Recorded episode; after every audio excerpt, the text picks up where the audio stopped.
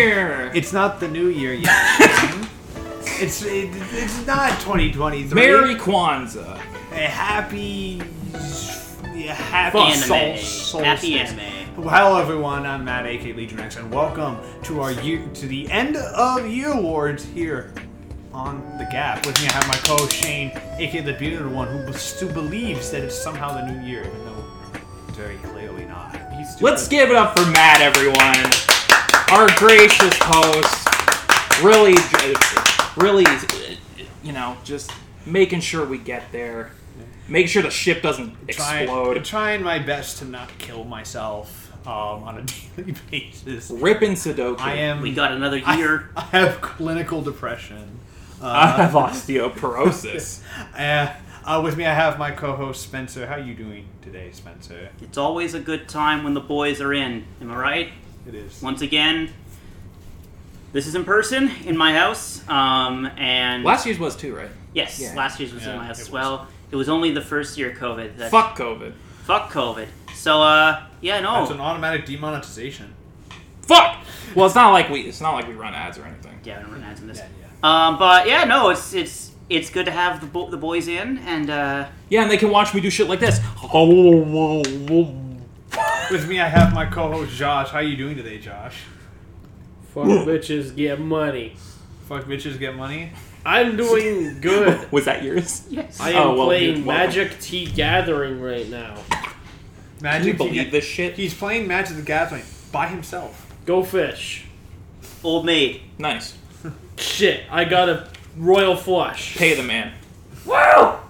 I'm doing good. I'm ready to talk about anime for like 30 seconds We're ready to roll. you know I'm so fucking good at articulating myself and speaking about how I feel about things. Yeah. All right. Uh, we have a. Uh, Are they? Get- oh, they escaped. That's crazy. I have a. back upstairs. Okay, so. Uh, So what are we doing, Matt? What are we doing here? Okay, so we are here to celebrate the year in anime. We are here to se- we are here to talk about kidding. Actually, the just kidding. Should be anime fine.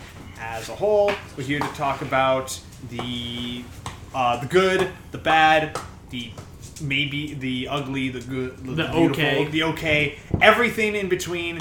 Uh, and celebrate. We have our annual year, uh, year-end awards that we give out every single time. Uh, so before we get into those, obviously, let's talk. I want to talk about the year as a whole, as because we're coming to an end of it. Uh, how did everyone feel, anime-wise, this year? How do you feel? Uh, it was mid. how was it? Do you really think it was? You me? really think it was mid? Mid? No, it was an amazing year. it was a, this. Listen, man. 2021 was shit. 2022, 2020 was shit. 2019 was actually pretty good. Yeah, This year- had Mob Psycho. This year was fucking amazing. What? Want to know why? Because it had Mob Psycho. It had fucking Mob Psycho. Uh, So, so I think the real answer is if it has Mob Psycho, It is a It's a goated, goated year It's for a goated anime. year. Yeah. go to year for anime. But not only that, but I think that this year was a strong year for anime across the board. I think the uh, across the board, uh, particularly it ended very strong. Oh yeah. We had some really good hentai come out. Honestly, 10 out of 10. And fall And season, with that, we will see you next time. and on the and on the and fall season fall season in particular was great because they ended up feasting us at the end of the year. Chainsaw We were- Man. not just Chainsaw, Chainsaw Man, My Hero, Bleach. Uh, Immoral Guild. sure, if you want to go there. Sure, Uh, Bocchi, Mob, DIY, Akiba Maid War. Gundam. Gundam, yeah. March Mercury. I, like there was so much this Step Brother, I'm Stuck, Part 8. Why are there eight parts? Do- How many times can someone get stuck in a washing machine? You know what? It's, not always a different. washing machine. No, it's different brands. It's different brands that get stuck. Oh, you so it's know? fucking Chinese brands. Yeah. immediate. This is just this is just continuing the meta that I hate Chinese people. this is good better than And loving families. Taiwan is a country. and loving fan. We have just gotten banned in the country of China. That's a title I think I've we ever were- heard one. Yeah, but uh, if oh, okay, uh, we have so, but yeah, I think this season year was really good. So best season, I think in agreements fall. Fall, Fall. I, I like. I don't Absolutely. think like I didn't. I'm not. gonna- I, I think everyone has that agreement. Summer. But, when it yeah, so for the worst, for the weakest season, what is the weakest? Summer. Summer. Summer. Summer. Fall. Yeah, I was gonna say probably summer.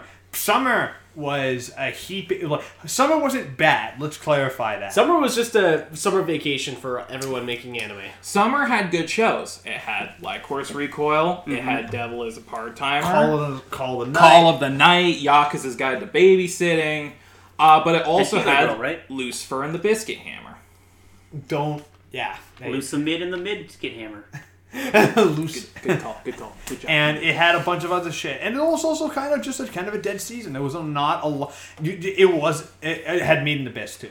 Um, Yes. It just wasn't. It was not a lot airing that season. It was actually kind of a light season as well, just in terms of the stuff that was. It had Rent a Girlfriend. yeah, how do you feel about that, Josh? It had rent a girlfriend. Rent a Girlfriend. Yeah, Rent a Girlfriend. Uh, but I think overall, I think overall this was a good year. I, it's going to be hard to top it for next year. I know that winter's looking really good, but even then, I it's going to be hard Winter to- is looking cracked. Uh, but it's going to be hard to top it next year. It's going to be really hard overall, um, and I'm really curious to see. Well, you know what? We have fucking the greatest isekai coming out next year, so I think we're good on that. oh, season two of Mushoku Tensei. Yeah. Uh, Yeah, season if that's which is- Really? Above It's been Free com- Zero, huh? I mean, oh yeah, really? Above ReZero? Yeah. I was going to say. This is a. Did you forget ReZero existed? I think he did. Arana, the second best. And he forgot ReZero. He actually forgot ReZero existed. Okay, we have an amazing isekai coming out. Okay, you know Yes. what? We're happy. He legitimately forgot That's forgot like about your favorite ReZero. show, dude. Well, actually, no. Well, it's your camp. camp. Yeah, Yeah. but- Yeah, but Like- like- Yes, but that's I like his second favorite show. Um, Anyways, But uh, but yeah, but now we talked about the year as a whole. Let's let's jump right into what we all what we all want to hear. what anyway. everyone's here for the Ever the, the- fucking awards. the actual awards themselves. Okay, so we are making a little bit of an amendment this year. Um, because Shane wants this to be more concise than prior years. Okay, listen, if anyone has been following the channel, you know the year end awards are ungodly fucking long. Like the last few years have been four and a half, pushing five hours. I don't don't have- want to repeat of that shit. So we're putting a new system in place to hopefully keep things more brief and you know keep the pacing Hopefully, brisk. hopefully, hopefully, we'll figure. So I'm calling it the the shame timer. Uh, the sh- You should. Yeah. sti- You're getting shamed, buddy. I was gonna say maybe you should keep the, the, the making of names to me. instead of- But okay. no, no, no, no, because because what it is because what it is is we get we have a timer set up to around a minute, and third like minute and a half, like 90 seconds max. 90 seconds per award. se- uh, 90 seconds max. If you go over that timer I will shoot you. For legal reasons, he's joking. for legal, for this is a joke for legal purposes. Uh, but what uh, but what we'll do is you'll you'll get that's how that how much you get. If you're in the middle of a thought, at Finish the 90 thought. second thought, Finish that well, thought. Rip, I guess. Wow. Um, uh, I would at least let people finish. No, I'll let thought. people. Fin- I'll let people finish. If yeah, I'll let people. I'll let people finish. However, try to keep it concise. Um, hope more than likely we should be able to follow this. This shouldn't be an issue. Sub three. Sub three, baby. Sub, three. Sub three. Sub three. We'll figure it out. I don't know. Sub Um, three. All right. I say, uh, let's, Let's just jump right in. Let's, Let's just jump right raw. in. I Like wanna Into the awards. Into the like awards. prior years, this will be completely randomized. Hello So there. let me just take the list and put them into the Master Kenobi. Master Kenobi. Um, but uh, let's put Good, Anakin. Good. This is what I meant. Now What's kill him. what's he called? Kill him now. He's, uh, do- do- do- do. Let me just put this in. Unlimited power. Hang on, I got a burp. I'm successfully mortified. That was hot. I am. Mortified. All right. Rick and Morty. All Rick right. and Mortified. All right. Has everyone got their awards out? Everyone Yep. ready Yep. to go? Yes. Yee. This is going to be completely randomized with the exception of best and worst Which are the last two. of the Of year, course, which tradition. are of course Tradition. the last that will that we cover like every like every year. So are we all ready to go? Yes. Yeah. Okay. Uh, we've never started with one of these. Oh Jesus. But um, no, it's, it's, it's fine. It's fine. So let's start with one of our genre awards. Okay. Uh, with the show that made us laugh the most this year. This is best comedy series. I think we we know this is gonna be a pretty clean sweep. Maybe. You no, don't you know that, buddy. You don't know You- that. I'll, you know what? I'll start things off then. Okay, Josh, what's your Uh, comedy what's of the your year? what's your comedy of the year? Kaguya-sama, Kaguya-sama Love is War. Of course, you got a minute. Go. Uh, yeah, this show's fucking hilarious. I mean, listen, it's season three. We've talked about this how many fucking times before. I don't need to repeat myself. The cast is hilarious. The comedy is mean spirited, but funny at the same time. The characters are all absolutely wonderfully written. The dub adds incredible layers of comedy because Ian Sinclair, as a fucking narrator, just sends it out and Best kills narrator. it. Amazing narrator. He does an amazing job. It's just the comedy timing is perfect, and it's an amazing comedy show. The end. All right. Well said. Excellent. Okay. Uh, Spencer, what's your comedy of the year? You, uh, it's, isn't it obvious? It's the second season of Pop Team Epic. Oh, I figured. All it- right. I figured. you got a minute to talk about Pop. Team. Go. So, Pop Team is something that cannot be accurately described in its surrealness.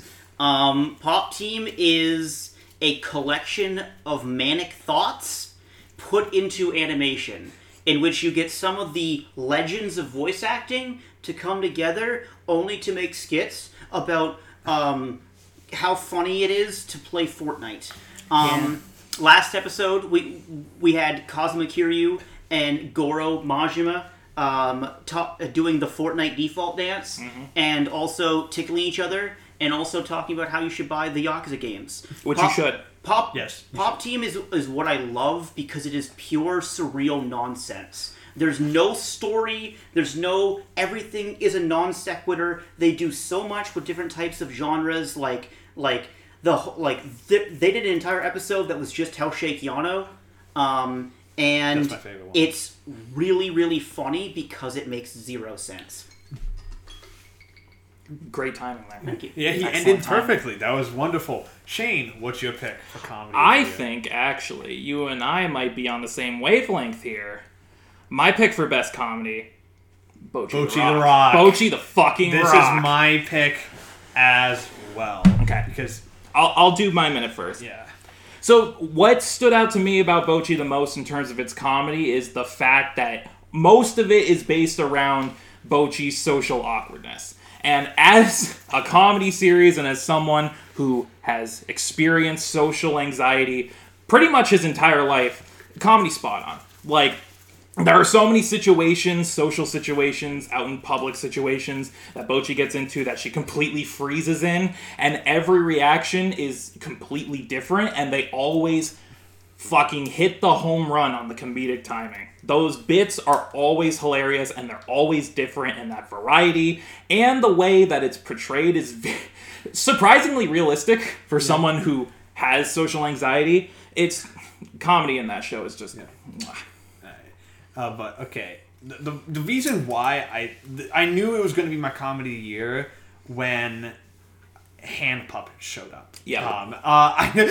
Because the the thing about Bocchi is the reason why I love the reason like the comedy works so well is the fact that it's so varied. It's not just the same joke over and over again where it's oh Bocchi can't talk to people. Uh oh um it's actually really dynamic in the way it tells its jokes because every character has their own quirks outside of that um, that make them funny. And there's a lot of really witty dialogue and a lot of really strong character humor um, even outside the awkward situation it's a very uh it's it, it's it's a shockingly like um like low key series as well, which is comedy, which I really appreciate as well. And like, but at the same time, it also has a joke as the joke where like she hides in a box for an entire concert, and it's really funny. So That that fucking rules. I, that whole bit with the box is great. that, that, it's a great great bit. But yeah, uh, let's move on to our next award, which is yet another genre award. Holy shit! Damn. let's talk about the exact opposite of comedy. Well, not the exact opposite of comedy, but kind of far from it. Best science fiction show, best sci-fi show. Uh, so Spencer, do you want to kick this off? What's Yeah, your no best? What's your best sci-fi of the year? So my best sci-fi is science, technically, and it is fiction, definitely. My best fan, sorry, my best sci-fi. Wait, never mind. Sci-fi. Sci-fi, my bad. Sci-fi, I, I, I don't have to argue. Uh, it's Mobile Suit Gundam: The Witch from Mercury, um, by Okay. Studio Gunpla. This You got a you got a minute. Yeah, this is Go. not. So, what can I say about Gundam aside from it is a series that I have single-handedly fallen in love with and will not shut up to people about because it's that good. And this, my my friends, is just Utena but as a Gundam show. There are Gundam duels. There is intense business economics that are based in legitimate economics, like it's real business. Um, there could be the souls of dead children inside of a Gundam. Uh, there's gay people. Yep. There's Lots of lesbians. There's clones. Um, th- the animation dips in places, but it's nice to look at. Um, music rules, and it's just Gundam to, for a new audience, and I love every second of it. Hey, Josh. Excellent. So I can actually, for once, because last year, if I remember correctly, I actually wasn't able to choose sci-fi of the year Yeah, you kind of did an ass pull with sci-fi. because I didn't watch any. However, this year I did watch a sci-fi one that's actually very near and dear to my heart. It's Date A Live, season four. Oh, that came back this year. All right. Yeah. Go for it. So Date A Live is a really cool sci-fi series. Uh, seasons one and two don't really dive into that aspect. Seasons three and four really get into it. Season four especially is really great. The characters are amazing. It has some of my favorite characters that you might see later on. uh, it's really interesting. It deals with time travel. It deals with going to space. It deals with someone mechanizing an army and fighting. It's a good show. It's a really good show. The girls are amazing. The dub once again. Thank you, Josh Grelle. You do an amazing job. It's an amazing show, and if you haven't watched it, honestly, it's getting to season five. Why not watch season one, two, three, and four? That's a lot of and the movie. Just binge all of it. Just But do it. it's it's actually it's a really cool sci-fi show to watch, and it's really enjoyable to watch. I'm happy it came out, and I'm excited for season five. all right. Nice, nice. Shane, I think again we're on the same wavelength. is here. this just gonna be a thing now? It did. It just might be my pick for best sci-fi cyberpunk. Edge This is yeah, it's mine too. Like, okay, I'll do my minute.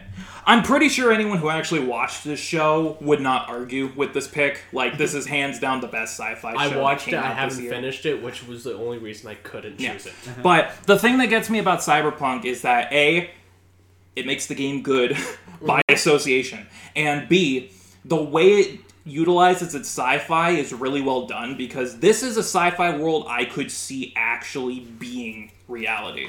I could see, you know, mega corporate capitalist hellscape. I can see cybernetic transmutations. I can see edge runners as a concept like that makes sense to me it's just the way that it pictures its sci-fi i could see all of this actually happening if we don't get our shit together as a society Yep. um and yeah I, I think it's easily the best sci-fi show that best utilized the concept of science fiction and Rebecca. and rebecca and Rebecca. But yeah, um, one thing, the thing I loved about Cyberpunk Edge Runners is the perfect. It's a perfect balance of what I love in science fiction, which is it uses the real, re, the medium of science fiction, the genre, to tell a very socially conscious story and actually comment on mo- stuff that's happening now, and and it's not just it's obviously it's stylish, it's wicked cool. The the direction is sublime and the writing is fantastic. But and the care of course the characters are also really great as well.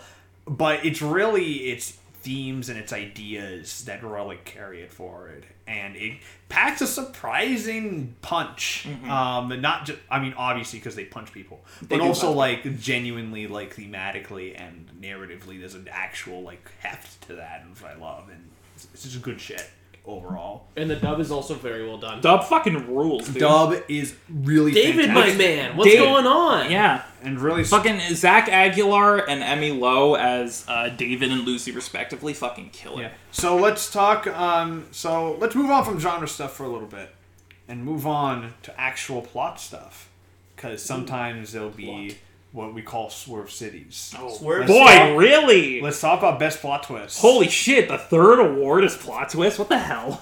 Yeah, this. I mean, last year we started with directing. That is Yeah. that is True. So All right, who wants to go first? You know All what? right, fuck it. Let's say- go, Josh. First. All right, You know what? pick? Remember how I said you're gonna see Date A Live, Date A Live show up in a couple other things? Mm-hmm. they have a plot twist. They had a really great plot twist that they allude to, but they really don't get into until the last episode. So in the final arc, in the final arc of season four, it's focused around best girl Kurumi. I love her. My heart goes out to her. Uh, but sh- the main character Shido interacts with her, and the show almost seems to glitch for a second. And for some reason, he keeps on thinking something's off. Until the 12th episode, where he finds out he has died and had himself beheaded 48 times. He has died 48 times, and every single time, Kurumi has come back and brought him back to life or saved him, and traveled back through time to save him. And I'm like, what the fuck? and then it makes sense because the first time it showed a the show glitching was when the first time he died, mm-hmm. and then everything seemed off from then. And I was like, holy fuck, that's science fiction right there. That's actually wicked cool. That is actually That's wicked. Wicked. Data, listen, Date A Live season four really just packed a punch, and it blew my fucking mind. Alright. Spencer. Okay. What's your plot twist of the year? Uh, I've titled this one "The Hero is Fucking Killed." The Executioner and Her Way of Life, Episode One. This was my runner-up. yeah, this was on my list. Um, Go. Okay, so uh, so Executioner starts off like any other isekai. You know, boy gets summoned, has has no powers, and we're supposed to feel sorry for him. And then th this hot chick comes by and it's like, "Hi, I'm a priestess. I can help you out. Let's go to the church." Blah blah blah blah blah. Okay, and then um, then the the boy is like, "Oh, I, I have this hot chick. I'm gonna find out. You know, I'm gonna go on great adventures." Uh, and then he he activates this like this like little power, and it's like, "Wow, I can finally." And then he's murdered. He is Oh. stabbed with a he is Straight straight, up up gacked. gacked with a knife, and it's like, oh. The entire point of this girl and her order is to stop the people that are isekai'd into this world because they are causing issues. This guy's power was the power of nothingness or the void, and he awoke in that, so he has to be taken out before the world ends. Execution hmm. is a great show. Go check it out. Also, right on time. Yeah, so I'm. I'm You, hey, you, you're really adapting. I'm I'm, trying. I'm, know, I'm he's proud of you. he- he's I'm proud like- of you. he- he- Adapt, overcome, Adapt. Come. Overcome. come. improv- improvise. If I want your adapt. body, I'll fuck it. Anyways, you two. What's Shane, your- what's your pick? So, uh, Josh, Spencer, s- sorry in Or is advance. this a spoiler What from Mob? Spoiler for Mob. Oh, Yeah, I've oh, already read, I know which I've one already this read is. the mangas. Okay, I fair haven't. enough. I haven't. so Well, sorry for you then. That's fine. Um, my plot twist of the year is episode nine of Mob Psycho. Mob fucking dies. Mob gets hit by a car. Okay, so the entire episode is leading up to Mob asking Subomio because it turns out Tsubomi is moving away and you know he hasn't had the courage to ask her out, so he's finally going to do it. The entire episode is people building him up to finally ask her out. They set up a date, meet in the park. He grabs a bouquet of flowers. He's on his way. All of a sudden, as he's crossing the street, a little boy crosses in front of him and is about to be hit by a car. He doesn't have time to react with his powers. He jumps out in front of the kid. Wham! The episode ends with Mob laying in the middle of the street in a pool of blood. And the reason it's my plot twist of the year is because, much like last season, if you remember, with uh, his house burning down and his family supposedly being killed, literally nothing alludes to it up until that point. Like the entire episode is just merry go lucky, really uplifting, and then it crashes to the ground. Shut the fuck up! I was right on time. Anyway, Right. Uh, my pick goes to uh, my pick. This is, I just wanted an excuse to talk about the show because it's because I wanted like I really love this show. But my plot twist is I did have it titled as "Happy Birthday" from Mobile Suit Gundam: The Witch from Mercury. Uh, this is gonna need some context, This so I is- will Okay, describe it a little bit. I'll give you a minute thirty. Yeah, I, I was going to need some context. Okay, So, go. in Mobile Suit Gundam: The Witch from Mercury, what uh there is oh yeah there, there is a imp- we find out around episode four or five like halfway through the first cour that uh that when these people come of age when they're when when the people at the school come of age they are taken away for what. Oh boy. We don't know why, but the implication is that the Gundam that we see in the show, the Gundam Aerial, is filled with the souls of the dead children used to make them. And if you know anything about ca- and if you know its critique of capitalism and corporatism, it's very kind. It's very obvious where this is what this is about. It's about exploitation and shit. Uh, but the, how this is done is that they take a character that had been in the spotlight for like at least four episodes at this point, and they just he's just gone now. He disappears he just gets a assimilated. because it's his birthday. It's his happy birthday. Happy Oh, boy. birthday. Yeah, and hmm. it's Excellent. it's actually super fucked, and it's like one of it's the first sign like it's the first sign that it's it's also a great twist because up to this point it, this has been kind of like a happy-go-lucky Gundam show, and then this is the time where it's like, oh yeah, no, this is a this is Gundam. This is This is. Gundam. yeah, There is no joy. there is no joy, but yeah, um, Gundam is uh fucked. Happy birthday. Happy Happy birthday. Happy birthday. happy happy birthday. Also, might I add, congrats to all of you for sticking within the time. I'm frame. trying my You're- best. You're, all doing great. It's, I'm going to fail at some. Oh, I can't wait, by the way, for the second part of Chainsaw Man to talk about Snowball Fight. You're not ready, Josh. I'm sorry. Um, so let's go back to let's go back to genre awards. Which I is, God, let's just get them all out of the way. um, the opposite of sci-fi. Let's go to best fantasy series. Spencer, what is your favorite fantasy show? This was the one I was thinking of initially. Um, and my. Okay, never mind. We're good. Uh, so I. I thi- to me, this is technically fantasy, okay? Oh, he has to justify this. I had to justify this a little bit. So my f- best fantasy is Sabikui Bisco by Studio Oz. Interesting, because I technically saw that more as sci-fi. It's set in the future. That's the thing. yeah. It's a it's a post-apocalyptic It's a post- Mad Max. But setting. okay, I'll, I'll give okay, you okay. your time. You know what? Let's talk about. Go. Okay, so the the reason why I consider this more of a fantasy compared to a sci-fi is strictly because of the concept of like mushroom magic. Oh, Like, Fair enough, Like, yeah. like, like, yeah, it, it's kind of given like a scientific like like hand wave, but it's just magic. why? th- There is no reason why when you fire an, an arrow. It, they don't show the, that they're covered in anything or that they're tipped, except for like at the end with the poison arrow. That that this arrow is is um is covered in anything. So it's just magic. However, as a fantasy, Sabikui Bisco just rules. Uh, great characters, great art, great story. Um, all in all, it's a fantasy, but a more realistic fantasy, a more grounded fantasy. It does a lot with the mushroom concept too. So yeah. Yeah. Um, but uh, Sabikui Bisco, if you haven't checked it out, check it out.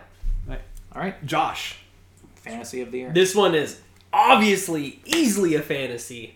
Overlord season four. Fair enough. Go. Yeah. It's Overlord. What do I have to say except it's got some of the best characters. Season four, especially, was literally just a political takeover.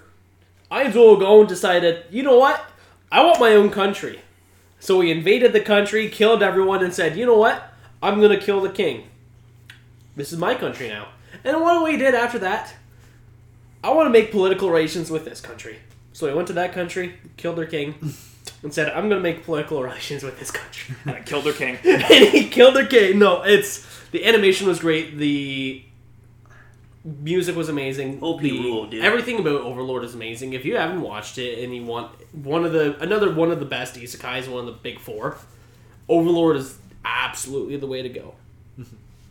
Shane, what's your pick for fantasy? My pick for best fantasy. Demon Slayer, baby. Oh, no. Demon Slayer. It's Demon Slayer. Boom. Done. There you go. There's my time. Wow, that's easy. It is. It's just Demon Slayer. It's just Demon Slayer. It's just- I also realized I haven't watched a lot of purely fantasy shows this year. So was Demon difficult- Slayer was it the Demon was Slayer was the easy Demon pick. Slayer but, uh, because there's hee hee big sword fight go boom. Dude, Yabber. the Yes. entertainment arc, It's really Godspeed. good. It's really good. Yeah. Anyway, what's your pick for best fantasy, man? Um, it's one of my favorite shows of the year, and uh, no one else watches it. Um, and that is my favorite fantasy show of the year was Made in Abyss. Yeah. The Golden City Scorching Sun. Go for Uh, If you haven't seen Made in the Abyss, I'm not going to go too much into it because this is a second season and a sequel, and it falls on events of like um, a season and a movie of material. But the most you need to know is that Made in Abyss is the kind of fantasy I love. A distinct, unique world. Um, a, f- a bunch of weird creatures, and it's really fucked. Um, it's insanely fucked, and I love fucked fantasy. Attack on Titan, Berserk, that kind of shit. I've always been a fan of like the weirder, darker fantasy stuff. Made the Abyss is as dark as you can get. It's almost a horror show, honestly. Um, but yeah, if you haven't watched Made in the Abyss, what the fuck are you doing? Go watch it. It's one of the best shows out right now, and it's fantastic. Are we covering Made in the Abyss next year? I Probably. I can't remember. I'll double check after this. Or this. not. I- Shit. Anyway, next award, Matt. all right, let me just go and uh, get this shit. Four awards deep. Half an hour in. We're doing Half an great hour- time. We are doing We're doing amazing. absolutely brilliant time, and we are once again another genre Just get award. them out of the God. way. Oh, just getting them get out- all out. just getting Who them out of the way. Fuck them. with best drama series. Okay. So Right. Shane, what was your pick for drama? Oh, you're starting with me. Okay. My pick for best drama, and it really became apparent throughout the course of the season and why this show is one of my favorites of all time.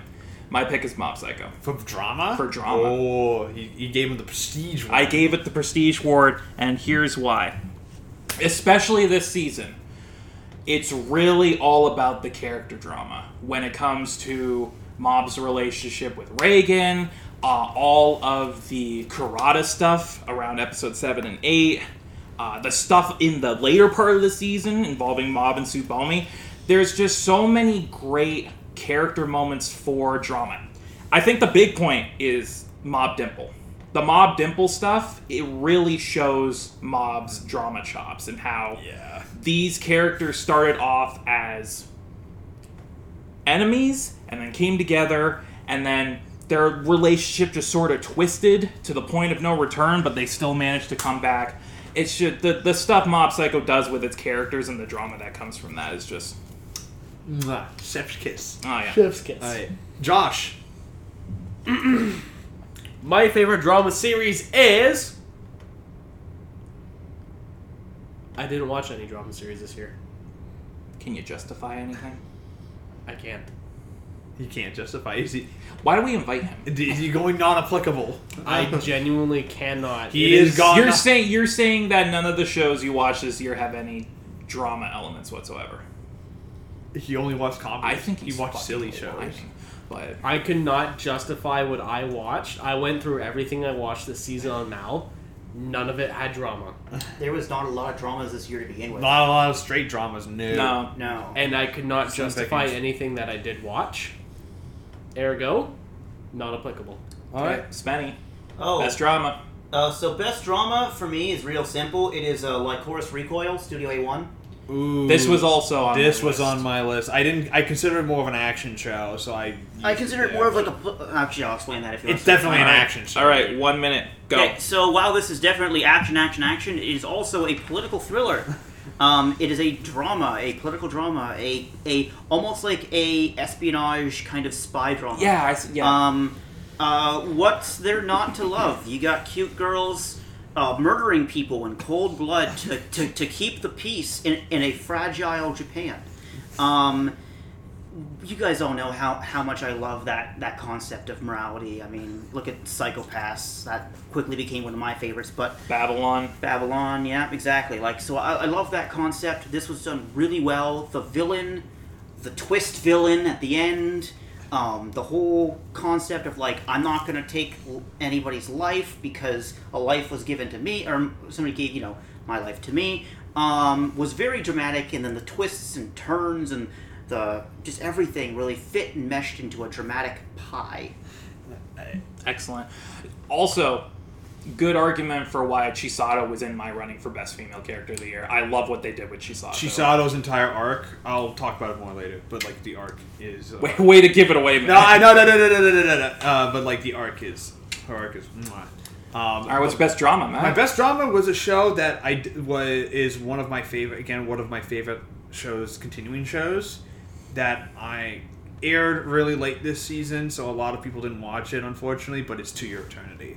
Oh yeah. Um, I uh, I almost gave this drama last year um, because it was really good. Um, but I think this season really highlights what I love about the show, which is it's able to take these really like this these really dramatic and heavy scenarios and put a really empathetic spin on them.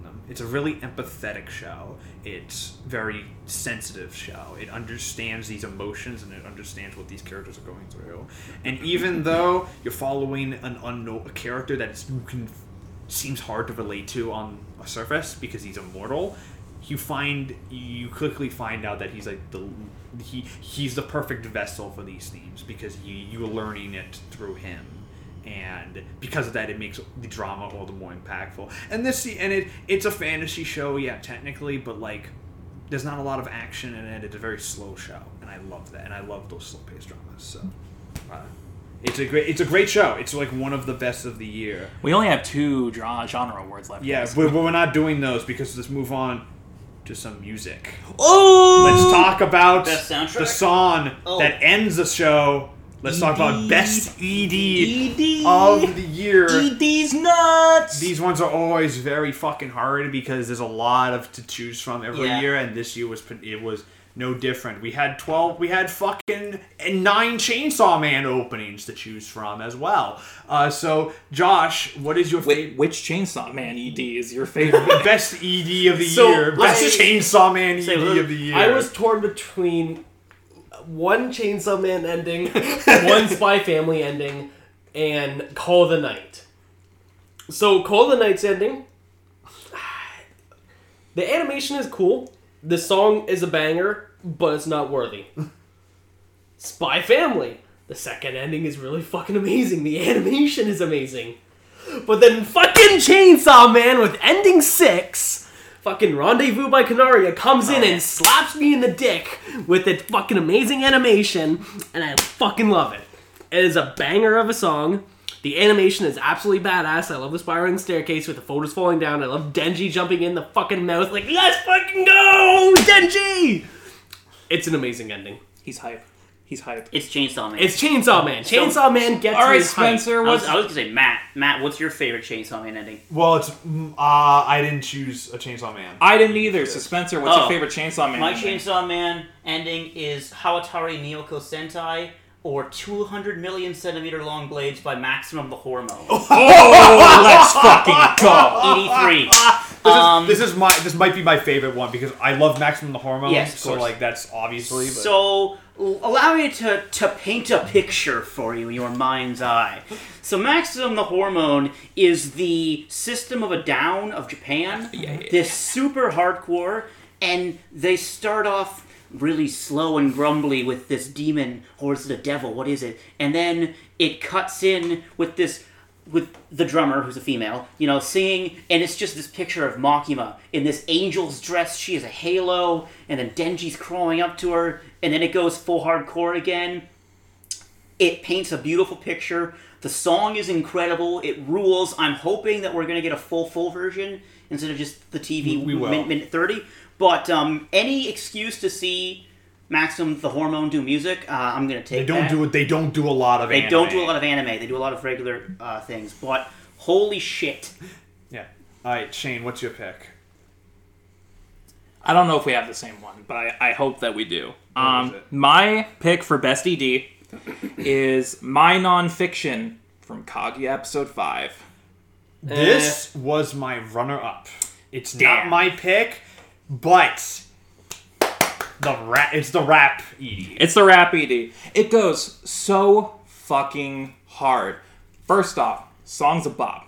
Song fucking rules, and it's done by the actual seiyus, which makes it even better. Very true. Um, the dance choreography on display is literally insane. Insane Movie quality person shit. shit. Lit movie quality. shit. Like, especially when my boy Ishigami starts fucking breakdancing. Let's fucking go.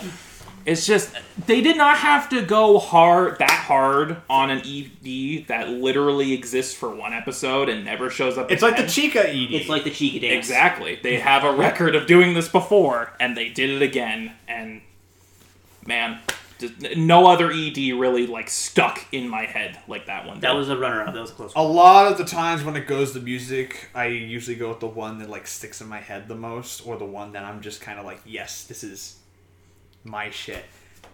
So my E, uh, e best ED went to the song that not only did I listen to a lot, but also just had some of my favorite animation of the year, and that's Kigeki by Gen Hoshino, the first ED to Spy Family. Yeah, Nice. Um. I, I just in general, this ED actually does encapsulate what I love about Spy Family in general as Comedy. a show. Well, not just the comedy, but the Oh, fa- that's the name of the ending. The family dynamic, values. the family dynamic of Yor and Loid and Anya. This weird, weird family that pretends to be a fam that pretend to be a family but are better a family than like most that you've met because they actually get along with each other and love each other in a weird way. It's got that really amazing kind of and the animation's really vibrant. It feels like an OP. I love EDs that feel like OPs and it feels like an OP. Um, and it just it captures your attention right away and it's got some amazing editing. I think it has some really fantastic editing. That's something that's in general for most of Spy Family. Um, the editing in that series, regardless, is actually really impressive. But yeah, I love this. ED. That is a perfectly looped ED. It is. That's you know what? That's another Yeah. reason why it fucking rules. Uh, speaking of stuff that rules, let's go with the stuff, the bigger one, because it opens an episode of Television. Let's talk about best OP, your best opening of the year, Spencer. What was your best OP of the year? Well, We might have the same one. it takes three things. It takes hard work, it takes the future, and it takes a very bright star. This is Kickback by Kenshi Yonezu, the opening to Chainsaw. This is my pick as well. Yeah, yeah. Is it It's your not pick? mine, but Okay. I, I This totally is- understand. Is it your pick? No. It, this is my pick as well. Okay, who wants to go first? Then? Spencer, you go first. Okay, so holy shit, does Mappa not miss? um, this opening starts and ends the most hype shit in existence. There is so much. There's a, a fucking Mickey Mouse Clubhouse ass dance. There's references to Sadako versus um. oh, who's the other- Kayako. Kayako. There's references to uh, No Country for Old Men. It's just a bunch of pop It's culture just a- references yeah. because Fujimoto's a pop culture nut, and it just works. The song rules, like e- even without all the references, it rules. But there's so much to it. There's it's so much that that uh, the anime pope Geoff Thew did a 40 minute what's in an OP just about that opening. It's 40 minutes. There's it's jam packed. The There's- music there- rules. there's so many little details in there. It's easy to get lost Also- in everything it does. power. Power. Power. All right, Matt. Um, it's my pick because at the end of the year in my Spotify Wrapped, it I found out that I listened to it 35 times in one day once. Oh So- my god. I know how that feels. And I was, know it that was my most listened to in song, and I was like, oh, I, I guess this is my best OP. I think that's a sign. Um, but the song is just a banger. I think I think this is the rare time in OP where like isn't my favorite visuals of the it's up there with some of my favorite visuals of the year, but it's not my favorite visually. I think my favorite visually might be the second Spy Family opening or a couple of others. But it's the one that wins out because because the song is such is such a banger. It's it's it's it's it's it's hard to go wrong with it, especially when as a film nut, when I see a show reference the Texas Chainsaw Massacre, yeah. Yeah. Fair enough. like oh, and Jacob's fucking ladder. Anime fans don't even know what a ladder is. Like Why are you Why are you assaulting the mic? like I need I need them to understand how good it is. I need them to under, understand. All right, Josh. What's your OP of the year? we might share the same OP of the year. We did. we don't. We might. We might. I don't know. My opening of the year is the opening to Call of the Night. Nope. Daten by Creepy Nuts. But This is a very a- good pick. Oh, this is a really so good one. Matt was talking about visuals. Mm-hmm. This opening visually is stunning. You know what? Going back to what you said, as a film nut, seeing that scene where they're on set watching the footage they It had is shot, it- it absolutely hits. It stunning. hits. One night. of my favorite little things is the lyrics to the song are beautifully hidden throughout the entire show. They blend in perfectly. The animation is stunning. The nighttime scenery is perfect. Don't the song itself We'll talk about that later. slaps fucking hard. Creepy Nuts fucking does an amazing job. They, I love it. The whole vibe of the show is perfectly condensed in this opening. Immaculate vibes. It's it's immaculate. It's perfect. It is genuinely just such an amazing bop, and it's a great way to start off one of my favorite shows of the year. Mm-hmm. Shane, what's your pick for opening? one and only one, baby. It's one by Mob Choir for Mob Psycho. Oh boy. Oh. Once again, Mob Choir and Bones bring it. Like, especially given how this is the last OP for Mob, they really hit a home run with this one. Yeah, this is Mob OPs are always the some of the industry standard for sheer creativity and visuals, and this is no exception. Yep. They're outlandish, they're abstract, and yet they all coalesce into the themes of the show in one way or another, which is frankly impressive because the kaleidoscopic imagery in those visuals, to most people, would probably mean jack shit, but they somehow make it work, and it's Mob Choir, dude. I Yeah. feel like Mob Choir with their OPs, they keep getting better and better. Because I liked 0.9 over 99, and now I honestly think I like 1 over 0.9. I, I, I don't know how they do it. fa- this might be my favorite one too. I don't know how they do it, but they do. And what a way! What a way to what a way to send off Mob. I also forgot because I, I heard it. I forgot there was a fucking Jacob's Ladder reference. There is, yeah. When she's when uh, the uh, angel man, Angel on- devil. angel devil sitting on the um on the stairs. Mm-hmm. That's a reference to Jacob's Ladder. Also, shout out to my runner up, which was the opening to Cyberpunk Edgerunners. Yes, And shout out to, that was on my list and too. shout out to my runner-up, which was the opening to Golden Kamuy. oh, okay. You know what? I That was gonna say your boy Kongming because it, it was it was between I'm shocked nobody picked Kong. it was between Kongming and Mob. yeah, for me. because there's because when you go through at the end of the year, we'll, we'll- we'll take an extra minute to talk about this. But when you go through at the end of the year, and you're like, how many good OPs was there? And then you're listening, and you're like, oh, I forgot this OP was yeah, good. Also, want to give a quick little shout out to Dress Up Darling yes, Just great enjoy opening. this. and really also fucking Kaguya-sama Giri Giri. yes, Yes. and one of my This was a great year. for Another show that keeps and one up another in other ones that had good ones this year. Demon Slayer. Um, yeah, Demon Slayer, Aimer. My Hero Academia had My an excellent one this year. the Uh, best LP they've had since like Overlord? season four. Overlord. Fucking always. Overlord. Hunger by Overlord. OxT. Do it yourself. Do it yourself. Had a really good one too. Plus, that's because Um, the Seiyus sing it, and that makes it better. Yeah, that makes it better. And Bocchi. Bocchi had a really good one too. Bleach. Bleaches, Bleaches. Bleach. It's not my, but it also had steep competition because it's not my favorite Bleach opening, and Yeah, Bleach openings fair. at their best are like the best in the industry. Ah. Fair enough. But All let's right. talk about some characters Oh, character time. with the best female character of the year, aka the most stacked category of the fucking year, because we have a lot of great female characters this year. Kind of insane, actually. Yeah, this is the hard. This was a hard one. So stacked. I see Spencer highlighting Spencer. his. Spencer, you start. Sure. So, I normally have kind of an issue when it comes to female characters. Not because I, it's hard to find good female It's characters. because he's sexist. It's because I'm, I'm Because he hates women. I was gonna get to that, Matt. That was gonna be the bit. Um, but no, it's it's just it's it's there isn't a lot of shows that have like female characters that I kind of go, oh, so this is why people were into this. You know, like like good good good solid female characters. Um, this this show in general, which we'll, I'll talk about, eh, but um, it is Yua Serufu, really? Do it yourself. Fucking really. voiced by Konami Inagaki. Do it yourself. All right. You know what? For the character categories, I'll give 130. Yeah, yeah. Because So, yeah. go ahead. Okay, so you know how Brunrit talks about the characters in uh, Yuru Camp as being like adorable little cinnamon rolls that you just want to protect from the evils of the world? That's Yua. Yua Serufu. Yua Serufu is a bundle of sunshine in a dark, twisted world. Okay? she is the most pure, like, sunshine baby.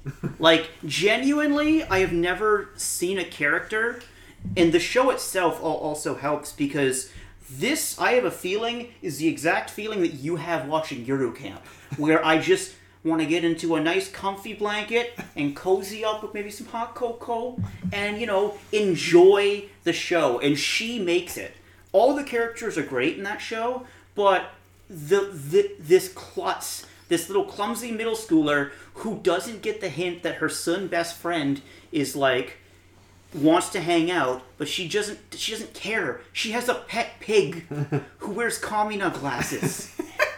And, and, and all her family eats her pork products. It's really funny. I but mean- she's just so she's just a sweetheart. She cares so much about all of her friends and about this weird do it yourself. And she didn't even ask questions. She's just like, my name sounds like do it yourself. I mean, the show is named after After her. her. So, So- best pun, by the way, ever. Um, but she's just a an angel, and I love her. I it, it- I love Yura, Yura because I love Yura because like that entire because Yura's is the is a great mean character because she is a character who should not be doing what she is doing. Yes. Never let this woman neo power tool ever. Uh, but they let her neo power tool, and of course, she hurts herself. Yes. a lot. Insanity ensues. Josh, Okay.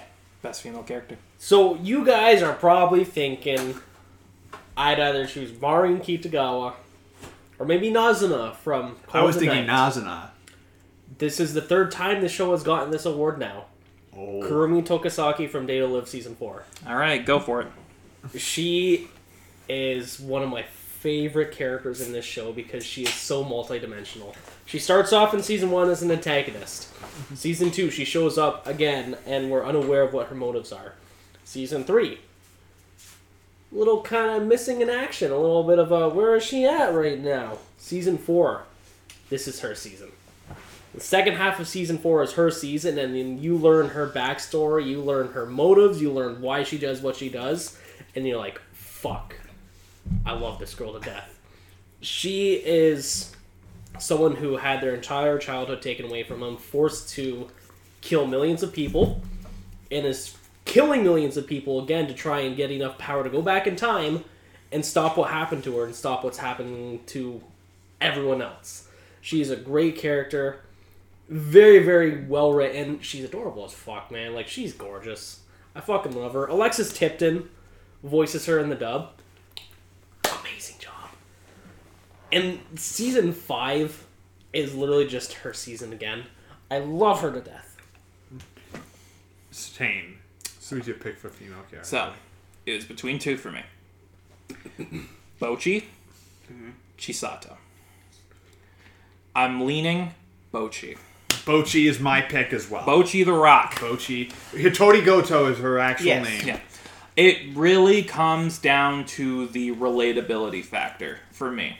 The fact that she is so goddamn relatable dealing with her social anxiety. But not only that, the development she goes through. It's subtle, it's little by little, but through small increments as the show progresses, she eventually. It's kind of like a mob situation, honestly, now that I think about it. Like, Mob is very much the same way at the start of a show. He's very reserved, very boxed in, doesn't really want to interact with people. And then he slowly starts to embrace his wider emotions and starts to come out of his shell. Bocchi does the same thing. And that is just so goddamn relatable, inspirational, and the way they do her arc just makes her easily the best female character I followed this year, hands down. Bocchi is my pick because I have always found kind of like the, this, like you mentioned, as a kinship. I feel with Bocchi um, as a character in terms of like the way that she's socially awkward around people and doesn't really know how to interact with people. But even just beyond her arc and stuff, I think the reason what makes Bocchi great is the fact that you would she is a lot more three dimensional than simply just hee hee. She can't interact with people. Funny.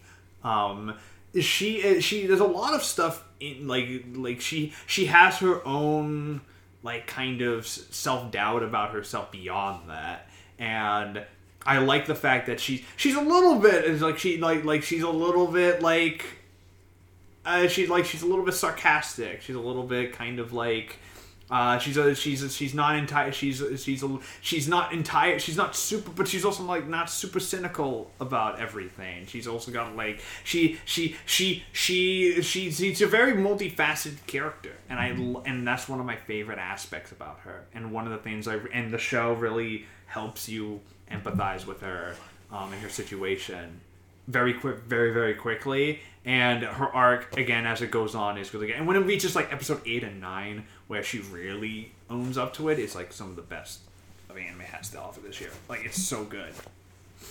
I still can't believe that she spent three years learning guitar to make friends and still My somehow favorite, didn't make the friends. best bit ever is when she's just like, I played my favorite song over the radio, and I hope people would like become friends with me because of it. And, And, she and plays then on like the PA, death metal. yeah, on the PA system at lunchtime, it's like, oh, here's Hitori Gochi, uh, Hitori Gochi's uh, uh, song request It's like fucking like over the school PA. like death metal. Like it, it, it like it's, I've already seen the the image of her as Yamcha. yeah, in the That is so one of the funny. I no straight up. I saw that and I I was wheezing. Like I like like it's the and you want to know what causes that in the show? Um, you want to know what causes that? She gets like her like a fucking seagull like steals her ice cream. I feel the same way. Let's be real. I feel the I- I same know, a, way. a seagull steals her ice cream and then they try to steal her. I have to watch this show. Comedy of the year, ladies and gentlemen. You have to watch this show. No, it's it's it's it, it's funny. I've described the way I'm describing it. You're like, oh, that sounds hilarious. Trust me, it's f- much funnier because when when she because her friends just leave her there too. yeah, that figures. That makes sense. Because trust me, uh, but her friends are equally as great characters. By the way, yeah, Nijika is like the funniest character you ever meet. Um, but let's talk about male characters. Let's talk about the opposite gender. Spencer. Okay. May I You wanna go first? first? Okay. Yes. Uh, best mo- male character because second verse same as the first. Shigeo Mob Kageyama. This is also my pick. Let's fucking go! Once again on the same wavelength. I'm sorry, Jojo. I didn't mean to disturb you. My dog But- is down here in case people don't know. But like I like I said, second verse same as the first. I gave him best male character in 2019 when season two aired, and I'm giving it to him again in 2022. Season one was about him coming out of his shell. Season two was about him starting to grasp those emotions he'd kept bottled up for so long. Season three is him fully embracing them. Mob is such a diverse character now, and it's frankly shocking to see how far he's come from the first season, where he even makes a point of it like he's building up the courage to ask out his childhood crush. He's asking people for advice. He's giving people advice on emotional things. And he's like man i really am starting to embrace my emotions. Yeah you are buddy. You fucking get it mob because you deserve it.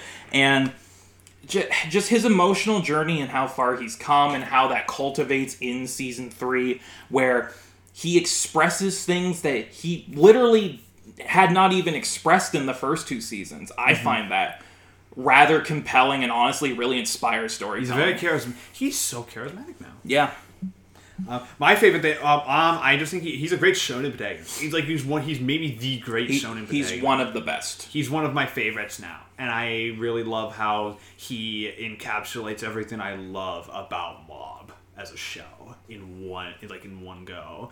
And this season, as you mentioned, is like what they, you know what I love about this Mob is that if the first, like if the first season was him being shy and reserved, and the second season was like him learning to like real, like kind of embrace his emotions wholeheartedly. I like how this season you get to see some of the like you get to see Mob maybe a little bit of an asshole at points. I lo- mob gets carried away I love that though because it's so realistic and it's Mob now embracing his emotions. Like he went through the arc in season two, he's fully embraced his emotions. So this is a completely different Mob. But now he's just kind of like, uh, I can do whatever I want. I love how I love how like even despite that he's still he's such he's such a realistic character. He feels like, and also he's a middle school character who feels like a fucking kid. Yeah, um, yeah. a lot of anime He- struggle with this. like and he, he just feels like a normal kid now no, no. A lot of anime struggle with this. Even though they're set in middle school, they don't feel like middle school kids. They feel like adults written as kids. If you get what I mean. Like Yeah. these, he feels like a kid. Like I, he feels like like I know that like like like I, how I was as a kid, and I love that. But Spencer, Yes. who's your best male character of the My year? best character, voiced by Ryota Suzuki and Austin Tindle, is Yu Ishigami. Yep.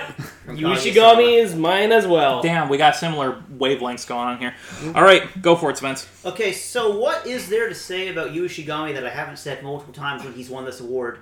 Yu Ishigami is a legitimate dude. He is a bro. He is a king. Not he. This man bumblefucks his way into possibly dating one of the hottest girls in school Bro, she's so fucking hot. because he didn't realize maybe giving somebody a heart during a heart festival. He didn't realize the meaning of a fucking festival. He just went, "Oh, you want to win this award? Sure, I'll win this award Sure, for you. here you Here's go." your heart pies." And then he walked away. You know why? Because Yu Ishigami don't give a fuck. No, he did that because and that is the coolest shit. He's the course. He's the coolest shit. Um, Austin Tindle kills it as y- y- Yu Ishigami. He's my favorite performance in the show. Um, actually. yeah. Ryota Suzuki also kills it as Yu Ishigami. This man that is just slowly getting his confidence back, but he's still j- just like me, just just tired. He's just tired. He doesn't have enough energy to put up with people's shit. So he just kind of is the smartest person and also I agree you Ish, um, Chika could not do a lot of things because of those bazongas, if you catch my drift. Alright. J- All right, Josh. Josh. Yu Ishigami is, I think, a little bit of everyone here. I think we can all agree of. We've done things that he's done, and it's just that I think that's why he strikes so close to home for us. Is he's such a real character. He's not some 2D character that's just oh he does this, haha. So But he, but he is 2D, Josh. It's 2D animation. I will go over there and strangle you. No, you won't. Damn, he's coming to strangle me. You're wasting your As Yeah, I'm you're saying- wasting your well, time, My dude. time is. Uh, he's a great character. Uh, season three has a lot of great moments for him. One of my favorites being his his reaction to getting a poor mark on his test. His visceral reaction. Ah! no, not even that. It was a genuine. He was pissed off at himself because he put on a strong front for Kaguya, mm-hmm. went to the boys' bathroom, and then just broke down. Yeah. And I was like, fuck. Fuck. Yeah, I've done that. I've done that done that. before. I feel that. It, I don't know. He Spencer said it well. He's just an amazing character. We've said everything there is to be said about him. yeah. I love him. Yeah, he's yeah. Well, you'll see it again next year because Cog is coming back. Yeah. Well, it's in movie first. That's fair. Um, but we got the movie first. Uh, let's so let's move on to let's move on to one of the bigger awards, which is best writing. What was the best written show of the year? Uh, Josh, what do you think was the best written show? What who who are you gonna give best writing to? Where do I have it? Well, they're in a certain order, Josh. Um, What, depending on Ah. your taste list. Spy X Family. Ooh. Okay. Yeah, you know, Yeah. good Okay. choice. This show, uh, Matt really put it well. This is the perfect hodgepodge of just a bunch of people from completely different backgrounds managing to get along. It's written so well. It's really details all the stuff they're going through.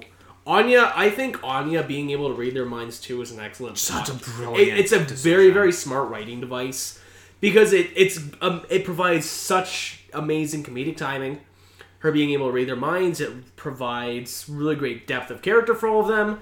It just does so much. And the relationships, the way they write their relationships, makes it feel real.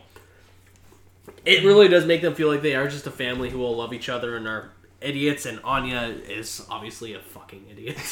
but I love her. And the show's just written very well. I really love Spy Family, and I'm sure it's going to get another season after this. Oh, Oh, It's absolutely. doing so well. I mm-hmm. to add on to that, I think the reason one of the things I love about the writing of Spy Family, and this goes for both this and the manga, is how it blends genres. Yes. Like it is not just it's a slice of life, it's a comedy, It's an action. It's a drama. It's a- It's it's a political thriller. It's a spy. It's like a classic spy. It thriller. is. There are It's- moments where it's like you're watching like Tinker Tailor Soldier Spy, and you're like, ooh, Yeah, that. It's Man awesome. Uncle. yeah, and you're like, ooh, It's a great show. Ooh, it's so unique. It's so This is a Cold War, yeah, like It's so unique. anime. But Spencer, Yes. what do you give best writing Uh, to? so all I'm saying is this might come up a couple times in my awards, just to warn you. Wow, Uh, it goes to Makoto Ueda for Tatami Time Machine Blues. Really? Oh, yeah, he watched He that. watched it. I I actually wa- to I needed. I need. I, I missed this. I Unfortunately, I, so missed this. so I didn't give a Okay. shit. I was watching it regardless. Okay, go. Yeah. So I I watched this when it was put on the sites before when it was it was on, Disney Plus. No, when it was put on the sites Oh. before Disney Plus, before it came over here.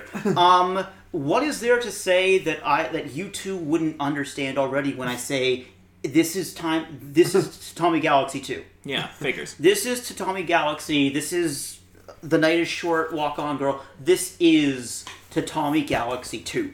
The writing is somehow at points even faster than Galaxy. Oh, great. It is a mile a minute dialogue. Everything is so picture perfect. The writing is so unique that I can only think of a show or a Yuasa movie like Mind Game that does dialogue like this.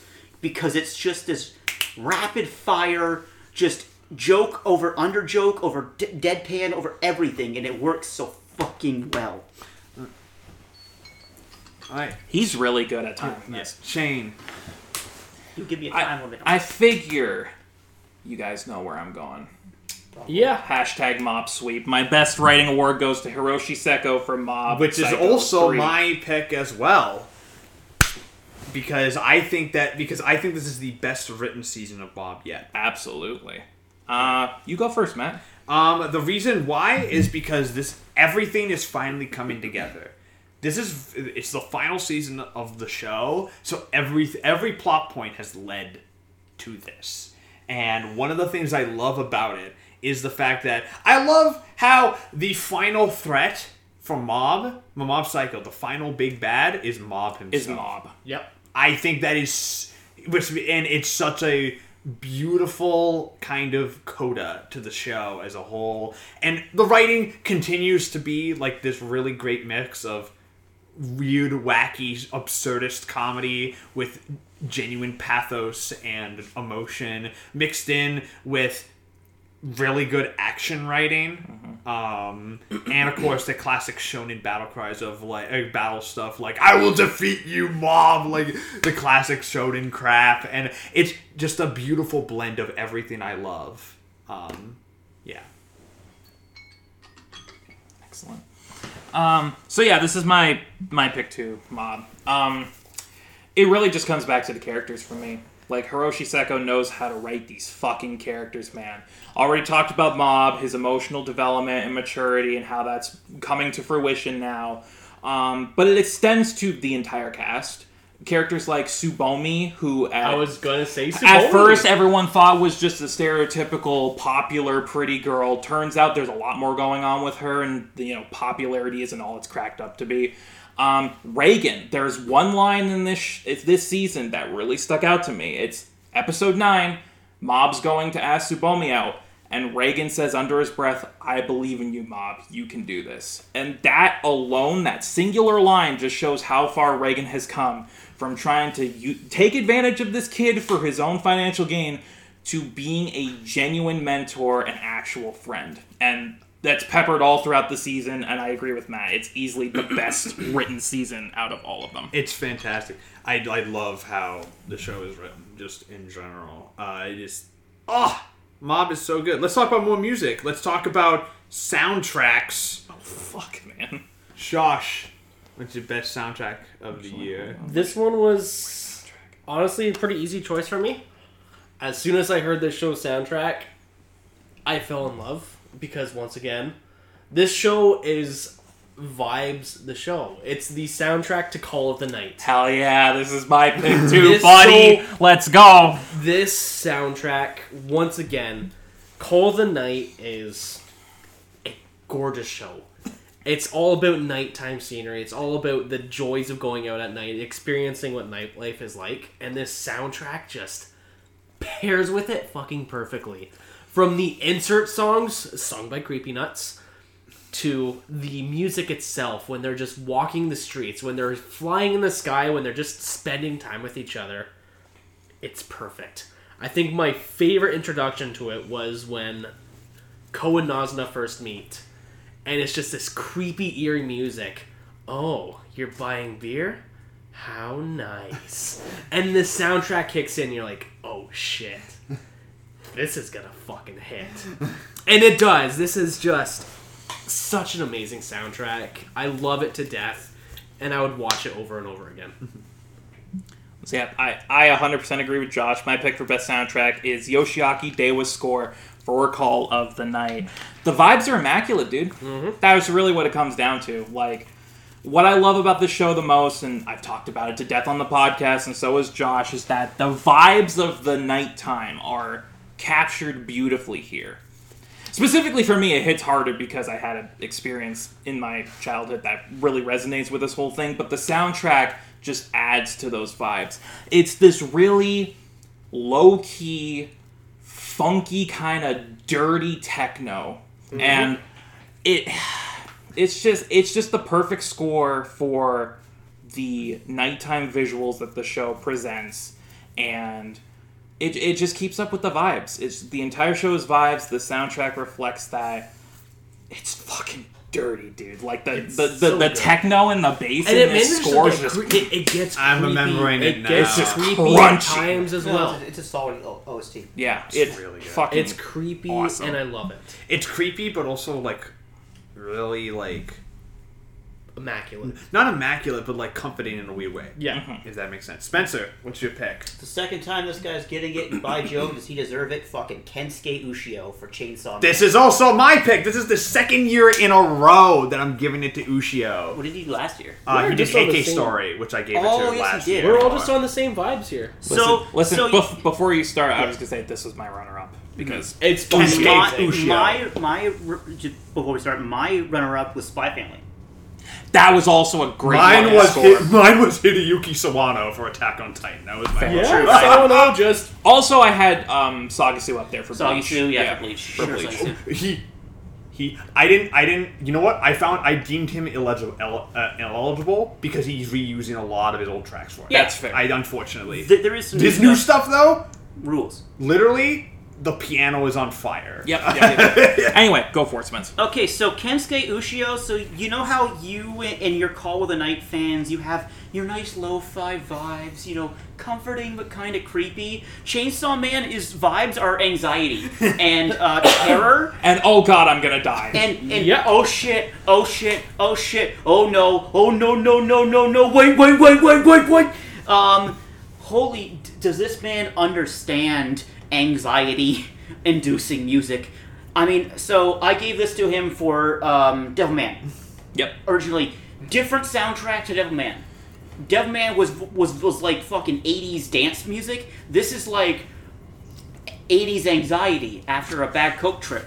Um, music rules. Uh, it fits Chainsaw Man to a T. I was really excited when I heard that he was actually going to do the music. It's fucking filthy, dude. And it is disgusting, and I love every single second of it.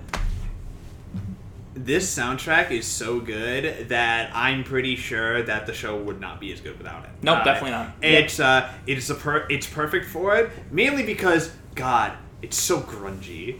I am. no, It's it's so grungy. I have a soft spot for like '90s grunge, which is like a toxic trait of mine. But like It is toxic. it Your toxic traits are liking '90s grunge and Rick, Rick and Morty. I, I, I really like Rick and Morty as well. But like, it's a, it is a toxic trait, but like it fits so well. It's so grungy and dirty and nasty, but also kind of badass. When he, the first time you really hear it, when he's like go when he turns into Chainsaw Man for the first time, the like the Chainsaw Devil for the first time, and like just kills a bunch of zombies, and you hear the and, and you're just like Yeah. and you're just like oh like it's it's it's badass. It's a badass sounding score for a badass show.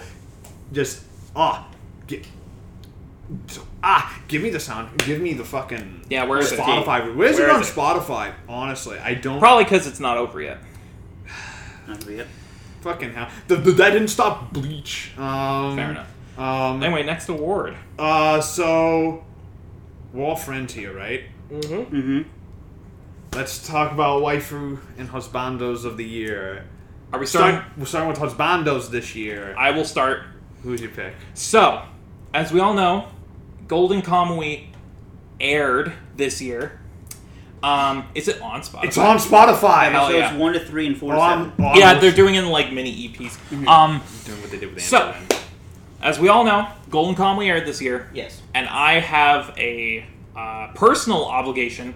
Any year Golden Kamui airs, Sugimoto wins Husbando.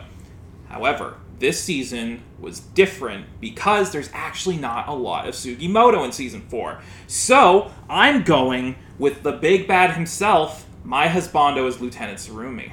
Okay. Specifically, man? specifically because have you fucking seen him? Yes. In this season particular, Yes. a lot of flashback stuff. Young Tsurumi's hot. Young Tsurumi's on Young yes. Tsurumi Before he got like the fucking before he got his cerebral cortex blown off. Um, Yeah. Because holy of the shit. war. Um, he can take me in a back room and do things to me. I'm just saying. Okay. he can just do it. That's it. That's all I got. That's all he has to say. I don't need to justify Horny. it. You know. Horny. You get it. Jo- uh, Josh. So it was originally gonna be Sugimoto because, as Shane does say, I like to join him, and the good old fucking Sugimoto Daddy Club. However, I'm gonna go with a bit more of an older, refined gentleman. From Overlord season four, it is my favorite butler, Sebastien.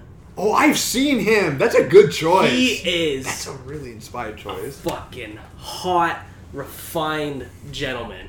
He's a fucking butler in a tuxedo, and he's also one of the fucking strongest characters in the show. He can punch someone's head off clean. That's just hot as fuck. It's pretty hot. Okay, no, I see it. I, Yeah. Yeah, Let, let me right, see, let me peep that. Let me peep that. Look at him. Look at him. Oh is yeah. he yeah, not? Yeah, that's daddy. That's he's daddy right just, there. He is refined Daddy, gentleman daddy. who can kick your shit in, and he's also got a beautiful young wife who see he saved from the streets, saved her and beat the shit out of anyone that tried to hurt her. He And is rails are over a table. Feeds her soup and takes care of her and fe- heals her back to health. I mean, And then He's rails- a and then rails and, and then the table. rails. He is a gentleman, a scholar, and I love him. yeah, you take him out to dinner and then you rail him over. Spencer, who's your husbando? Yeah, I'm not a fucking coward. It's the, it's the immortal Sugimoto. Fair enough. Every single year, it gotta be the immortal Sugimoto. First off, he's immortal, which means he can last forever Yep. and ever and ever. Second off, he's hot. He's hot as fuck. He's Yeah, so yeah, hot. yeah, yeah, He's a third off, he's a war hero. Okay, we all love a man with valor. And fourth off, uh, anybody voiced by Ian Sinclair. Fair enough. Yeah. Uh, my pick goes to coward. the maybe the hottest man who has ever lived, at least this year. Ryan Reynolds? Um, close. Uh, his name uh, and, and his and and, uh, and uh, his name is Loid Forger from Spy Family. Yeah. Yeah, Ooh, go ahead. Go ahead. I'm Go. pretty. This is this is fully an aesthetic thing. This is fully a design thing with the suits and the blonde hair and the blue eyes and just the Yeah. just like the look and the and his, his the way he's refined the, the poise and I'm just like God fuck damn it like like it's it, he's it, it- this is just like he and, and not only that but like he's he's kind of a himbo in a weird way. He's kind of a doofus but I like that. I like that he's not just like a stoic kind of like spy always no nonsense kind of thing. He's a, he's, he's a nice guy. He's a nice guy uh, when he needs to be but he's also cold and calculating when he needs to be and the, the stare. It's- You know what? All amazing choices. Almost like the blonde hair, blue eyes, because this is the Cold War in Berlin. this is cold All right, Josh, talk about Marin. talk about waifu. Talk about Marin. Your waifu Are of we the year. waifu now? Yeah. This is yeah. Talk about Marin. Is this everyone's waifu? No. no, First off, I'm you're- sorry. You are all fucking I'm idiots. so sorry. No, she was not. She wasn't even in contention. I am. Okay, don't listen to him. She Uh, was for me. I personally am sorry though. Marin is. I made a pledge at the beginning of the year that Marin Kitagawa would be my wife, and God fucking damn it, she is still my wife. He kept that promise. I love her so much.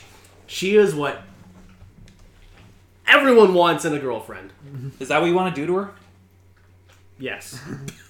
I don't know if the mic picked that up. She- Mike is not picking that Uh, up. she 100%. is she is kind she is caring she says i don't give a fuck what other people say about you i like you for what you do fuck everyone else Blonde hair, big tits. Blonde hair big tits but she's just this bubbly bright personality who sees the best in people and honestly that's all i want man i just want someone to love me and I just want to be Wow, loved. this got really. i just want to be this got this, this, this went from Also- like this went from horny to just actually like Also, also, I don't care if this puts me on a government watch list. Um, I like that she is shown in scantily clad clothing several times in this show. She is hot as fuck, and I, I, would I, fuck her. I, I like the fact that they don't shy away from the fact Listen. that she's really hot. I would do the sex with her. I Um, thank you, thank you for She coming. is a Thank 2D drawing, Spencer. She is not a real person. I would print out a JPEG and Well, clearly, okay. After this, I'll talk to you guys about the criminal code and all that. yeah, yeah, yeah, yeah. yeah. All right, so who's your who's your waifu of the Oh, year, Spencer? simple. Uh, I don't want to have sex with my waifu because I'm not a weirdo. Instead, I want to protect them from the dangers of the world and society as a whole. Um, my runner-up was Aiko from Kongming. Yep. But it is 100% going to my cinnamon roll, Suletta Mercury. Mobile Suit Gundam, The Witch from Mercury. you know what? Solid choice. Okay, so while while Marin is this supermodel hot lady, um, with the big bazongas and the blonde hair and the fake nails, For the amazing personality. um, yeah, of course, but that's what the average person's gonna get from Marin without reading into it. Suletta is this dopey, this genuinely she's a herbo, not a himbo. She's a herbo. no, it's a Shibo. Shibo. Um, it can listen. It can fly. It can dance. Gundam Aerial. She basically does Fortnite taunts on people after she kills them in her mech. Fucking She excellent. does a little dance, and sh- the most adorable scene is her getting to like a place right on time and going safe. She is a bundle of sunshine that I just want to have with me when I'm feeling sad, and that's why she's my food.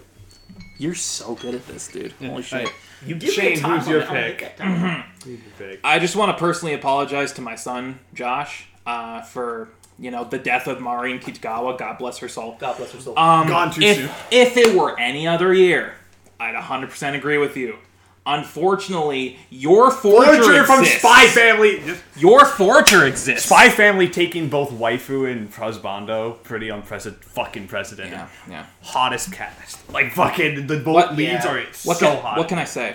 Have you? Do you have eyes? Have you mommy? seen your Oh, mommy? Sorry, I'm- mommy. her, sorry. Her assassin outfit Sorry. Her assassin outfit. But is you like know what? the You hottest know what? outfit. Fuck in the her year. assassin outfit, her streetwear. Her streetwear, the red sweater and leggings. Mm. I would do the sex with her. Yes, Oh, And Absolutely. because she's an adult. yes, and that makes it okay when I bend her over the table.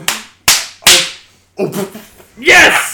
That was loud. Yeah, good. She I'm too glad. has big. I need. I need to emphasize. I love is mommy. she. She's mommy. She is like Dom mommy. like uh, in, indeed she is, and it's mm, yes. I, I- there's not much more Nope, I need to say. nothing about else to say. Honestly, yeah, like just because no, all I need to say, you got eyes. You got eyes. You can see. You got eyes.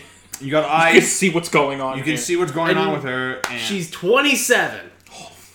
I'm Wait, 27. how, how? Then how old's your? Like probably like twenty nine. She's 27. You're I mean, in. sorry, not your. Loid. Loid. Loid's probably twenty eight. Loid is around the same age. Yeah. Um, he's probably, he's probably Anya's six. Anya is six. That's correct. but the, She likes peanuts. but She she, does like peanuts. no, Whack, her, whack. fa- no, her favorite thing is failing her classes. Yeah. Amelie kills it. Anyway, Uh, uh, Amelie doesn't uh, but let's let's go to the other uh, another one of the really big ones. Am- Amelie voices Maureen. Megan Shipman. Megan Megan Shipman Shipman. voices Uh, Anya. no, but let's talk about one of the other the, the other one of the other big ones, which is best directing. I'll, What had the best directing? I'll go first. Spencer, who Uh, it's pretty simple. It's Shingo the Goat Godsame for Tatami Time Machine Blues. uh, why did I figure you were gonna go with this? Because it's the goat. it's the god. Go ahead, sir. This man is the fucking goat. This man, if he directs anything, is going to win Best Director because he's the best director in modern anime. This man is an artiste. He is an auteur. He is a tour de force of sight and sound. He takes you on a cacophonic venture into another dimension in Tatami Time Machine Blues. This man directed the Little Johnny episode of Galaxy, okay? As we all know, And little Johnny. he takes that and then makes it about a insane story of time machine because the one man didn't want to do a naked dance, so the other man decided to do a naked dance, knocked over a half a bottle of Coca Cola onto a uh, AC remote, which shorts it out, and then they find a time machine in a uh, in a uh, closet, and also they're doing an amateur play about a say samurai. I'll take ten more seconds. Um, s- they're doing an, an amateur play about a samurai in which a person only says two words every time he has to say a line. That sounds. Yes, the sound is going to play if you go over. That's fine.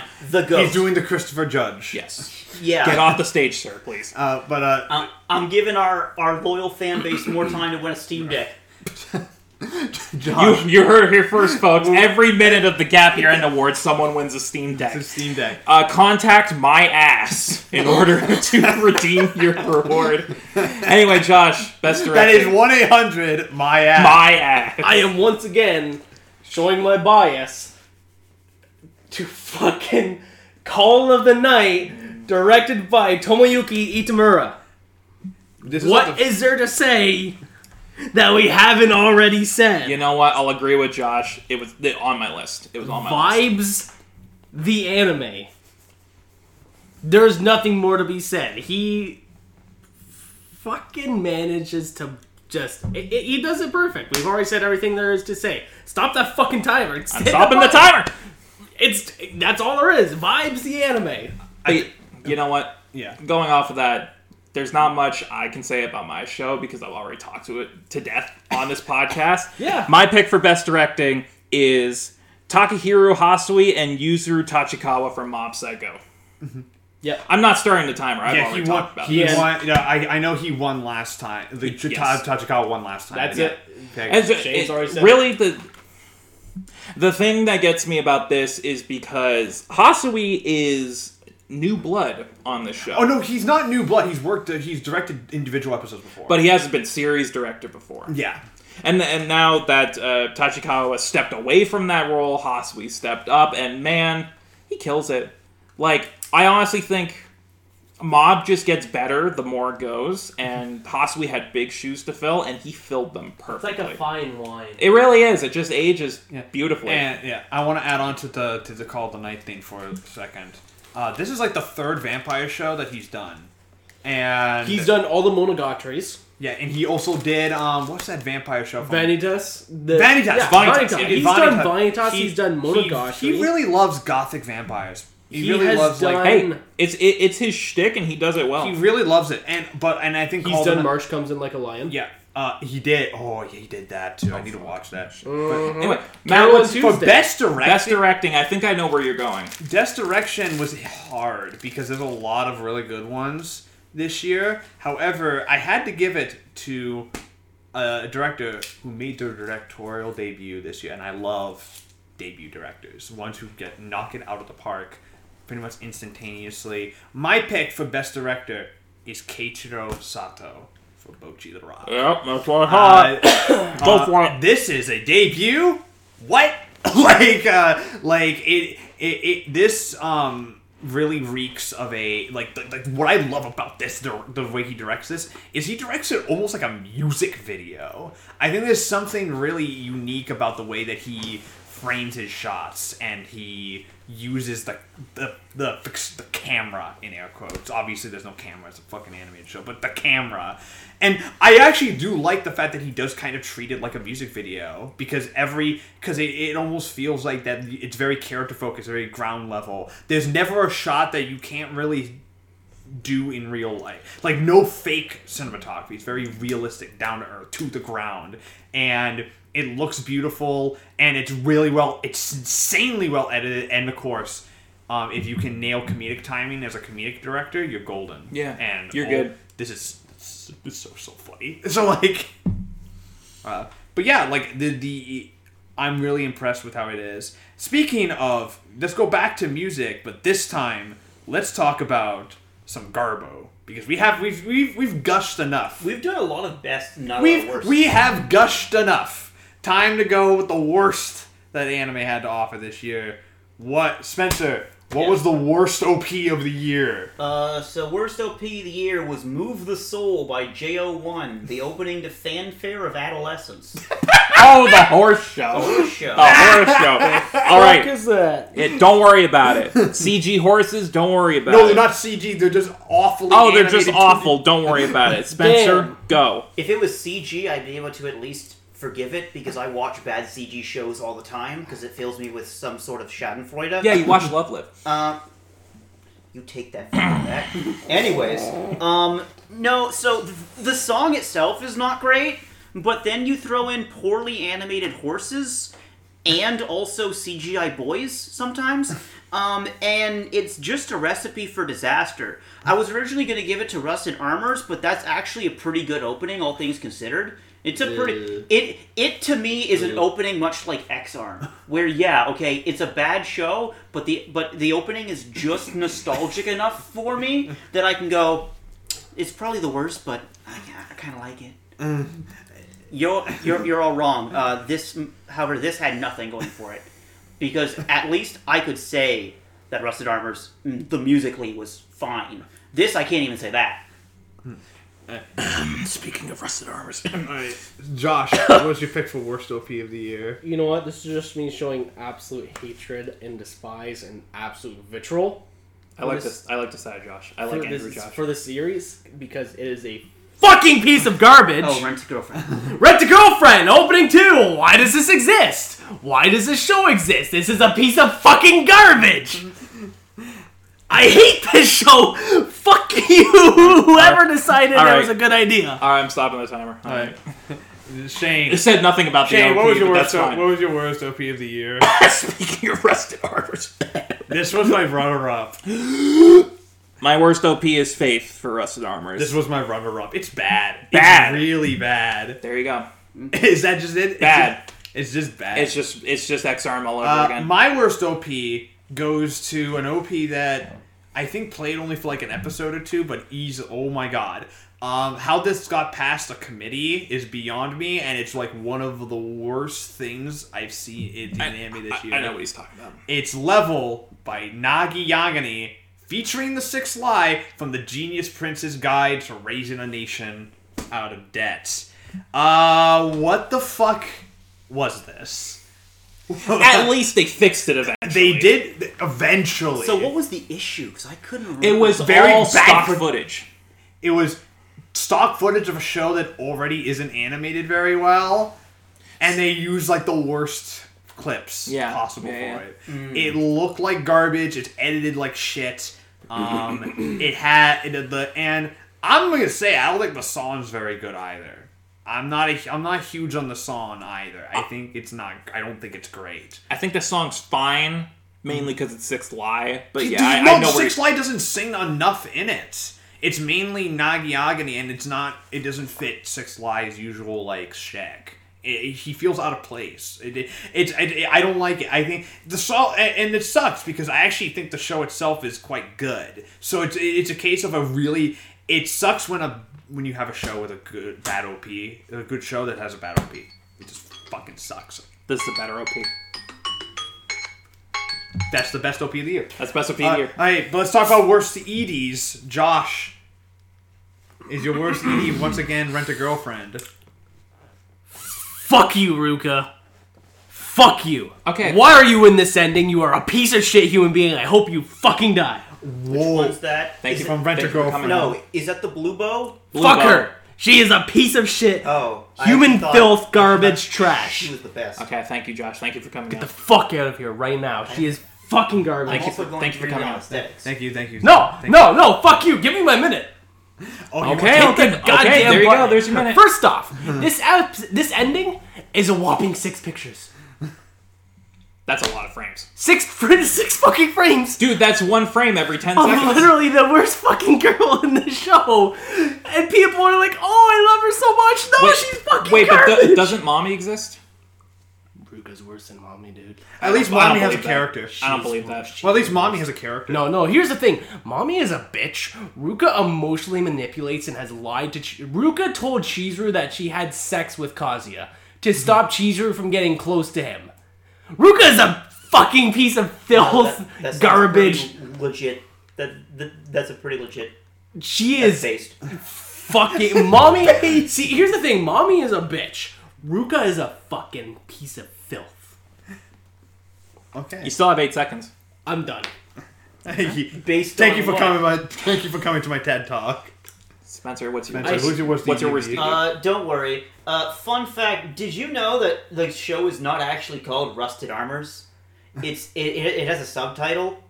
So worst DD goes to Rusted Armors Daybreak.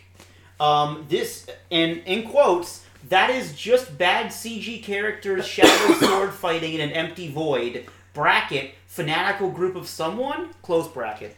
Uh, so let's. Uh, I agree with him. So Yeah. you go. Okay, so this is just a bad ED. Uh, not only is the song bad, but it's also bad CG characters shadow sword fighting in, a void for like a minute 30 or something like that. Um, and it just sucks. Um, not even the really cringy, awkward live action travel blog afterwards could make me go through that that ED more than once because I have a rule, actually twice technically, because I have a rule. I always watch the ED on the first time it shows up, and I always watch the ED on the last time it shows up, unless I really like the ED. Then I watch it every time. But um, this ending makes me feel sad and cold and like I'm alone in, in the world, like a shadowy void, sword fighting with my gun swords. I just want to quickly step in. I want to quote Sid Snap herself. I want to punch this bitch in the face so bad. I hate you, Ruka. If I was in a room with Ruka and Mommy and had a gun with two bullets, I'd shoot Ruka twice. Okay. All right. Um, but yeah, I agree with Spencer. Worst CD is Tie and Tie by Fantastics from Exile Tribe. This was Uh, for us arms. What are you? What are you doing? Second. search Second search. Second search result. Wait, with this. Wow. Okay. Um. I don't even remember what I was gonna say about the rusted ED. ar- yeah, rusted. Okay, armor. Rusted Armors. Um, it's really impressive to me, and it speaks volumes about the show that their ED is a single character in a void, shadow sword fighting. Like they were so proud of their character models and CG rigs that li- that's literally all they did for the ED. I don't. I, I I hate to alarm the animation team. Your shit looks like garbage. I'm sorry. Uh, that's all I really have to say. I want that level of confidence. yeah, fair. Um, what was your worst ED? Um, it, it would have been that. Um, but then I was going through the EDs, and there's the you know what's worse to me. At least that has motion. Fair. Um, uh, you know what didn't have motion? Um, well, in general, considering how it's animated, was Shield Hero this year. Um, and um, and Sorry, Dad. my worst ED goes to you as uh, Yuzurenai by Chiai Fujikawa from the Rising of the Shield Hero season two. Uh, go ahead. Uh, one. Uh, she, okay, so uh, Shield Hero one fucking sucks. The show's bad, but also. Uh, this ED sucks because it's about the fucking chicken girl. I forget her name. Um, Philo. Philo? Philo- It's about yes. Philo, and she does, and it's like, and it's still slideshow frames From when the- they shouldn't be either because it l- has the illusion of movement. I also want to mention it's from the show. These are still frames from the show. They're not even individual. yeah, Oh, that's Garbo. it's a gar- that's fucking Garbo. Garbo opening, and the song is also bad.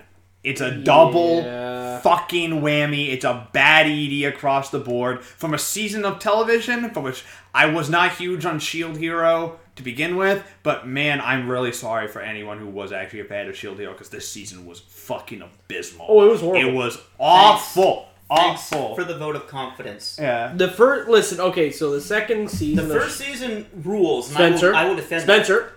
Let me see what I want to say. Season two, the first half sucked ass. You're going over Matt's time now, there, bud. I was done anyways. That's why I was telling you to stop it. you want to say something before we move on? Just turn off the fucking. The first half of season two You fucker. was an absolute pile of dog shit. The second half was okay. It, it, it, I, I feel bad for that. Anyone who is a fan of the show, I feel really bad for because Yeah. like That's what you cut me for us. See how it is. Fuck you. So All right, what's, let's- what, what's next? Uh, let's talk about shows that we want to come see come back. This is series that what we think needs the second season the most. You want to go first, Shane? Bocchi the Rock. that would have that. You know what was my runner up? So go ahead and talk about Bocchi the Rock. Bocchi the Rock fucking rules. there you go. it needs a second. There you season. go. Yeah, what's up? What's your pick? Chris? Call of the night. Call of the night fucking rules. Spencer. Spencer, what's your most needed second season? We're really flying through that minute. I'm going to talk a bit more about this because I, I, I feel like it deserves it because um, nobody except for maybe the three of us watched it. No, That's 75% of the people. Okay, but but I finished it. I don't know if you finished it or not. Uh-huh. So I'm going to talk about because so you can start. By the way, this is a bit of a preamble um, because I won't talk about it for that long. But I usually don't include shows that I'm almost positive are going to get a second season, whether it's immediately or eventually. So that's why I don't choose things like Bocchi the Rock and things like Call of the Night because I know those are popular enough to get second seasons. This is something I want to see more of, and that is Salaryman's Club. So- yeah, I saw this coming from a mile away. so there's a lot of good sports shows this season. Salaryman Club is a sports show office comedy Yep. um, with some genuinely impressive animation. Yep. Really, really solid, and it's shown you can make seasons about sports dramas that just focus on a different tournament or a different character arc, whatever. And I would love to see more of this, not just because the office comedy is really good, but because the overall animation and how fun it it, it it it makes that feeling of playing badminton. Like very solid. All right. Honestly, this and Blue Lock, I think, are the best sports shows that aired this Did you year. finish Man? I got close. I, got wish like the two blue lock episodes. was still real. It's, it, Yeah. it isn't. Did you finish Salaryman? I did not. Okay. No, So I, you guys I did, did- wasn't able to. Um, my pick uh, goes to the show. You can uh, it goes to the show that I want to see more of because I feel like I entered this world. I spent twelve episodes there, and I I, I, I- don't think I'm done yet. I want to see. I want to see at least like five more seasons of this. Honestly, the season, the show that I want to see a second season more of, has the the second season the most. is Lycoris Recoil. Uh, uh, I know that the story they decided to tell is done. The story they decided to tell is done, and I appreciate that. However, I don't think I'm ready to say goodbye to Chisato and Takina just yet. I still think there's more you can do with them, and the relationship is so compelling and so likable, and the animation is so insanely good, and I want to see more of the world that they built, and you know, maybe critique it a little bit more as well. Uh, and yeah, I want to see more of Lycoris. I think that I and considering that it uh, each volume is selling like 40k volumes, I think we'll probably. Oh, see it's more. coming back. Definitely. Definitely. Um, it's like the most popular original series in the years. So, All right, what's next?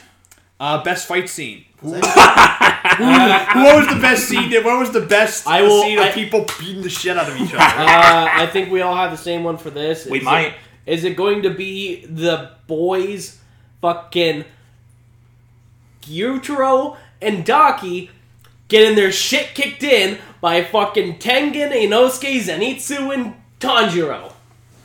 That's not my You're a good pick. man. You're a good fucking man. is not- yes, not my yes, yes. That's not my. That, that, that's This not my was. I Listen, actually didn't watch Demon Slayer. You, you should have. What you, I'm sorry. What the fuck? You should have, bro. Guys, we're stopping the podcast for about six hours so Spencer can watch it because he's a fucking idiot. I'm, I'm I'm caught up on the manga. Who fucking cares? I know it's I'm- going to be good. All, I, all I'm going to say, Spencer, is we thought that Mugen Train was a great adaptation. This is better. Okay. This this fight, this, Genuinely thi- this better. fight is just constant nutting. yeah, because I, Like, I know I- how good it was in the, Like the manga. they did not have to put infinite budget towards this fight. They did. They did. And all of episode 10 fucking all of episode 6 to 10 Yeah. is just one long fucking amazing fight scene with I mean- just What? I heard that. like hell, you've got Awakened Nezuko versus Daki. You've got Tengen versus Gyutaro. You've got you've got Tanjiro versus Daki, where he fucking mm, eyes go bloodshot. and he- Bloodshot. Yep. You Hinokami have- Kagura. You've got all of them versus the both of them in the climax. You have you have Godspeed. Uzui Yep. versus you have Uzui versus Gyutaro. You have Tanjiro and Uzui versus Gyutaro. You have Zenitsu and Inosuke versus Daki, yep. It's fucking mm-hmm. incredible. This is one of my favorites of the hit show. Lit, lit- I'll start my timer. Literally, all I'll say about this is in episode 10, when Tengen and Gyutaro are having a sword clash, and it's just shink, shink, shink, shink, shink, back and forth. They're screaming at the top of their lungs at each other, and everything is exploding. is a fucking amazing. Literally everything The is en- exploding. the, the- entertainment district is fucked. the ending of episode 10 where Zenitsu, Tanjiro, and Inosuke are screaming their heads off as they're cutting each other's fucking heads off. In sync. Ah, it was fucking amazing. Just genuinely Yep. that- amazing. Tengen is also the coolest. He's so cool. The sound. The hot. sound fuck. Hashira. All right. You know what? If you want also husband, Rip his right. husbando, he's hot as fuck. Spencer, what's your pick for Um, this fight scene? Where's This, this is going to upset Shane a lot. so I've seen this fight in Twitch, in sorry, in Twitter clips, and then I went and I watched the scene. It is Luffy versus Kaido round two. this is my pick too. This is my pick. yes, go! Luffy. So- how can anyone pick? How can anyone pick anything else this year when you go look at Luffy versus Kaido in how they fucking adapted it? It's it? crazy what happens when you pay your animators Mm-hmm. a Yeah. lot of money and you're unionized. and this is coming from a man who, unlike these two, does not follow One Piece religiously. I know the gist of a lot of One Piece because of Matt and Shane, but watching the animation in this and then knowing what's coming up with Joy Boy in and round three. I'm like, oh, okay. And then, you know, seeing that him and then Law shows up, and then Kid's there kids too. there Kid's too, there too. Eustass Kid, and just the clashes, the explosions, the the like cut to like this blotchy, scratchy black and white as like you see the Emperor's Haki, no, no, Conqueror's Haki, sorry, Conqueror's Haki. Conqueror's Haki, um, do psychic damage to Kaido, and he's Yeah. like, oh fuck, oh fuck, oh, it just top of the top of the class. Honestly, it's not mine, but yeah. Uh, shut the fuck up. All I'll say is, um, anyone who thought the auras were bad can go fuck themselves. Right. All right. Correct. Okay. Um, my reason, the reason this isn't mine is Monkey Brain go ha ha. I love Luffy go punch punch. Um, honestly, this could go for the entirety of Roof Piece in general. Um, but honestly, it's specifically the Luffy versus Kaido bit when they finally when Kid and Law are out of the fight and it's just the one v one. That is my favorite bit. Uh, it is the rematch to end all rematches. It is Bouncy Boy versus Big Dragon Man. Um, uh, with it's you know um, sometimes I don't care about thematic dissonance or like deep stuff. Sometimes I just want to see a strong uh, a pirate man go "Whoa!" and it's the coolest shit I have ever seen in my life. I love One Piece. I love this shit. I love this franchise. God. Sometimes I just like watching people fucking annihilate each other with their fists. This is, you know, that's why I love martial arts movies. I don't. Yeah. That's why I love Godzilla. Uh, Psychic damage. Psychic damage. Psychic damage. Let's talk about our final piece of music, awa- our final music award. Ooh, insert for Best insert songs. Insert Josh, song. what's your favorite insert song of the year? My favorite insert song is from episode 19 of Spy Family. It is Breeze by No Name. This is when Yor is parkouring to go and give Anya her clothes. Oh, fuck, I love this scene. This- Okay, go. Go. This just comes out of nowhere. Like, this just. It's. Yor leaves the building, this music start ki- starts kicking in. You're like, oh, you know, this is good, this is good music, this is good music, not too bad. And then they start doing Yor doing parkour. It starts getting even harder. And you're like, oh fuck, oh fuck, oh fuck. And then it has her flying through the fucking buildings and everything. It just it goes into it and it goes ham. It's like, oh my fucking god, you start bopping your head. You're like, holy shit, this is a jam. And then you are like, what song is that? And you find the full song and it's just it's so amazing. It's it is what an insert song should be. It's something that gets you excited that adds to the fucking what's going on and makes it hype. And that's what it is. I love it. Shane? Let's go Spencer first. Spencer, Spencer, what's your favorite insert? Best song? insert song. Uh, my best insert song is uh, Blue Ass. It is the Kaguya-sama rap from episode 5 Yep. of Kaguya-sama. I almost went with this. um, Okay, you've got a minute. Okay, so this goes through so much that made me smile ear to fucking ear. The so the opening rap between Chika confused about why you know what it, it's fine if you're into guys and you want to fuck them. I don't know. It makes me confused, but my heart beats pretty quickly about it because it's cool. Um, to to a '90s fish eye lens Yep. into a ripped fabric effect into an upside down skate park cut. After that, we get the Queen ass Bohemian Rhapsody best part of that rap, which is Kaguya's rap. And then we get a spy sequence. And then in between Kaguya's rap and Blue Ass, we get Blue Ass, which makes no sense to me still. And I watched that episode like three months ago. I love that. I love that insert song because it is the most early 2000s thing I have ever witnessed, and it Specific- came out and it came out in 2020. 2022. Genuinely, specifically, like not like 2002 to 2004. Like MTV. MTV. bullshit. This feels like it was made by Alien Ant Farm. Yep. Yeah. If you Yeah. remember Yeah. them, if you remember them. Yeah. Um, Shane, what's your or what's your uh, insert song of the year? Matt, I really want to stay at your house. And I hope that this works out. But you know how much you broke me apart. I'm done with you. I'm ignoring you. I don't want to know. My pick for best insert song is I Really Want to Stay at Your House by Rosa Walton and Hallie Coggins for Cyberpunk Edgerunners. This is a really good pick. I, I expect I, I actually expected that. So Get out! Um, this song makes me cry. I. It's very hard for me to listen to this song now after watching Edgerunners in full without actually crying. Um, I don't know what witchcraft they pulled to pick the absolute perfect song to encapsulate David and Lucy's relationship, but they somehow did it. And it's crazy to me that this song was not made for the show, it was made for the game. And yet they somehow utilized it to its utmost potential. Especially at the end with the the moon shit. It Yeah. It's it, it it's just perfectly placed, honestly.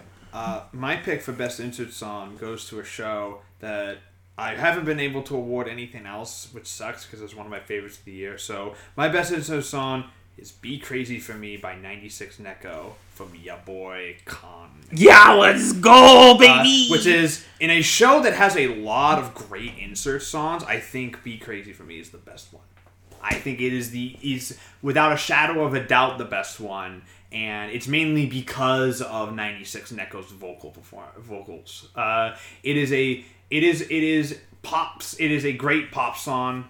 It is a great got great. The lyrics are fantastic. Then they fit the that set part of it's from episode nine. It's from Okay, later on was in the say, so it's, it's Eichel's track. then. It's Eiko's, and it's so good, and it's so well done, and uh, and the way that it's incorporated into the story is really well done. It's just a fantastic piece of music, and I love it personally. I think it's fantastic, and uh, it has eight million views on YouTube. It's like the most viewed insert song of the year. Um, let's go. Sometimes, sometimes the most viewed one is the best one. Is the best one, yeah. yeah, sometimes the people just know. Let's talk about some garbage characters with worst male characters. Oh! I'll start. You start? Spencer, Okay. who was the worst male character of the year? It, uh, Peter Grill from the Sex Punch show. Hell yeah, you don't even have to talk about it because we talked about it last year. Let's go, baby. So, as much as I'd like to say that, like, you know, it's it's really sad what happens to him, you know, because all, all these girls are literally sexually assaulting him. Yeah, baby. Uh, he's allowing it to happen. He does nothing to stop He it. does nothing to stop it. He has everything but- in his power to stop but- it, but and then, he doesn't but do then it. pretends to be like, like the like even more of a victim Yeah. because he is still a victim. Yes, We'll be yes, he is, yes. What's happening to him is not right. However, he does nothing to stop it. Instead, the show actively points at it and goes, "That's a pretty funny, isn't it? You like having sex with with women, with goblin women." With Pig Girl. It makes interspecies reviewers feel like a consent manga. Which it is, but It is, but it's also just like it makes it feel like, oh, maybe this shouldn't have been rescinded. maybe this should be rescinded. yeah, but, honestly. should but it's yeah. only ten minutes, so uh, Fair enough. i- is Shane, is that your pick too? he didn't even watch Peter Grill. So You don't know that. But is Shane, what's Um, your pick for worse? Then? It's not my pick, even though it is a great pick. Um, my pick is kind of a cop out uh oh. because this show is just ass in general. And I literally can't remember any of their names, so I'm just lumping them all together. My pick for worst male character is the entire male cast of Rusted Armor. the entire Saburo? male all of them. Okay, all of them. Every single one So of them. The the one you were probably thinking of was the red one, right? They're, they're Okay, all the, same red, character. So the the red one was Saburo, and that's the only one I know because his VA was the most annoying. Alright, Shane, talk about the cast of Rusted Armors and why are they bad. Um, none of them are interesting. They try to have some depth, but it falls completely flat because the writing is ass. I don't remember a single thing about any of them, and that's more telling than anything to me. Uh, when your entire cast leaves zero impression, yeah, you're all bad characters. Um, just show bad. just show bad. Just show bad. There you go. Alright, Josh, who's your worst male character? You know, I already got all my hate and vitriol out. Uh, Kazuya Kinoshita from Excellent. Rental Girlfriend. Excellent. Thank you for being He here. I no, appreciate no, it. Not only no, not So you know what, Shane, start the timer because I'll get even more vitriol out. He is a spineless, useless, worthless garbage piece of fucking filth garbage. He has no spine, no will. He's a piece of shit. He's manipulative. He's a fucking idiot. He is a simp. He is a fucking. Re- he, he's fucking everything horrible about the human genome. he fucking is hot garbage. He, I, I just everything about him, and this is me getting mad from the manga as well because he's a fucking piece of useless garbage in the manga too. But just fuck him, fuck Kazuya. If he got shot and was bleeding out on the road, I'd stand and laugh. I would stop my. I'd pull my car over, get out of my car, look over his corpse, point and laugh at the corpse. I genuinely hate him. Also, he's a cuck. He is a cuck. He is a cuck. De- definition of a cuck. He's He's, everything wrong with harem protagonists. He's everything wrong with men. Yeah, Yeah, men. He's everything wrong with men. My my worst male character goes to what I think is the the worst written character of the year. Um, because I finished this show and I regret every second of finishing this. It goes to Gaku Yoneda from Platinum End. Oh, this fucker. Uh, if you okay, so if you haven't seen Platinum End, uh, Gaku Yoneda is the Mister Scientist Atheist man who's like he's a god candidate who doesn't believe in God, and his whole gimmick is that he wants to become God to prove that God doesn't exist. Already, you see the issues with this character. This doesn't Um, line up. See, as a comedy, that would be funny, but this is This is meant to be this is edge lord. Yeah, this is meant to be taken seriously. that's just. Um, and it's he is like like everything about his character doesn't make any lick of sense. And by the end of the series, he just suddenly starts believing in God because he just feels like it one day. Like, oh well, I guess I I can't scientifically prove it, but I guess he exists. Excellent. And his character arc, what character arc? There's no arcs in this fucking show. Platinum End is really fucking bad. If you haven't seen it, don't bother. It's stupid. Uh, but Gaku Yoneda is like one of the worst written characters of the year, if not the worst. Let's talk about worst female character. Shane, so you thought I didn't watch Peter Grill, huh? you watched a single we, episode. we have the same one, right? Well, my pick is all of them. So is mine. yes, the let's entire go. Thank female you. cast of Peter. the Peter entire Grill. female Literally- cast of Peter Grill, The- which I gave last year as well, if you remember, because they're bad. So mine is, and I quote, the entire female cast of the above show quote Peter Grill and the at least it's only ten minutes. Yeah. So it's less painful, but still just as painful. Yeah. Um, Sexual they're assault is they're very all funny. rapists. Yeah, sexual which is crazy. Honestly, you can just end it right there and say That's it. That's all I have to say. You know- and you know what? No, I have more to say. So it's not the fact that they're rapists because they all are. Mm-hmm. It's the fact that they are recurring rapists. They keep doing it over and over and over again. Literally learn nothing from their atrocities. Think that what they're doing is for the greater good. And God, thinking about the show makes my brain hurt. My singular brain cell is wanting to kill itself. I can feel it. Um, but yeah, they're just all bad, and it. The the worst thing this show does for women is women. Like it, it paints women in such a horrible light that honestly, I'm impressed. It is. frankly. it- this show has single-handedly set back women's rights by like 20 years. Uh, okay, I'll, I'll, now start for me. Okay, so this does to women what Shield Hero initially did for men, in which it is such a misandrist show to a weird extent because we're we're supposed to actively root for the rapists to succeed in their raping because it's funny. And it's not that it's a one-off joke, as Shane said. It is a it is a thematic point in the show that Peter Grill's sperm is powerful, so he gets raped, and that's funny. We need we need your spunk gunk. Oh, I mean, one thing I'll give the show has a lot of creative terms for the male spermatalia, um, and uh, it's just My favorite shit. my favorite is booster juice.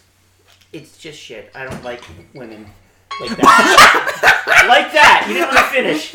You didn't let me finish. I You heard your first, folks. Spencer doesn't like women. I don't women like. I don't. Uh, fuck. I don't think. I don't. I Hey, don't Spencer, women, buddy. I Spencer. don't like women like that. There you go. There no, you go. I'm There not you doing. go. I'm He really no, you, you really are. cut Um, me off before I. finish the, the alarm cut you off, not me. you- All right, Josh, who's your worst female character of the year? Is it Ruka? Which Ruka? which which one from Rent a It's Girlfriend? Ruka, obviously, Is it because he has bad taste. Ruka, mommy. Not Chizuru. Chizu's kind of bad. Not Chizuru. Chizuru's bad as well. Like that's the whole point. There's not a good female character in that show. No, there are. There are. Uh, Sumi? Sumi, the only good female characters is sometimes Chizuru. Sometimes, like half. Sumi, and sh- I don't know if she shows up in season two because fucking I'm not watching that piece of filth. uh, Yaemori, who is the neighbor who actually tries to actively get them together. God bless her fucking little soul. Anyway, who do you want to talk about? Ah, fuck them all. I'm done.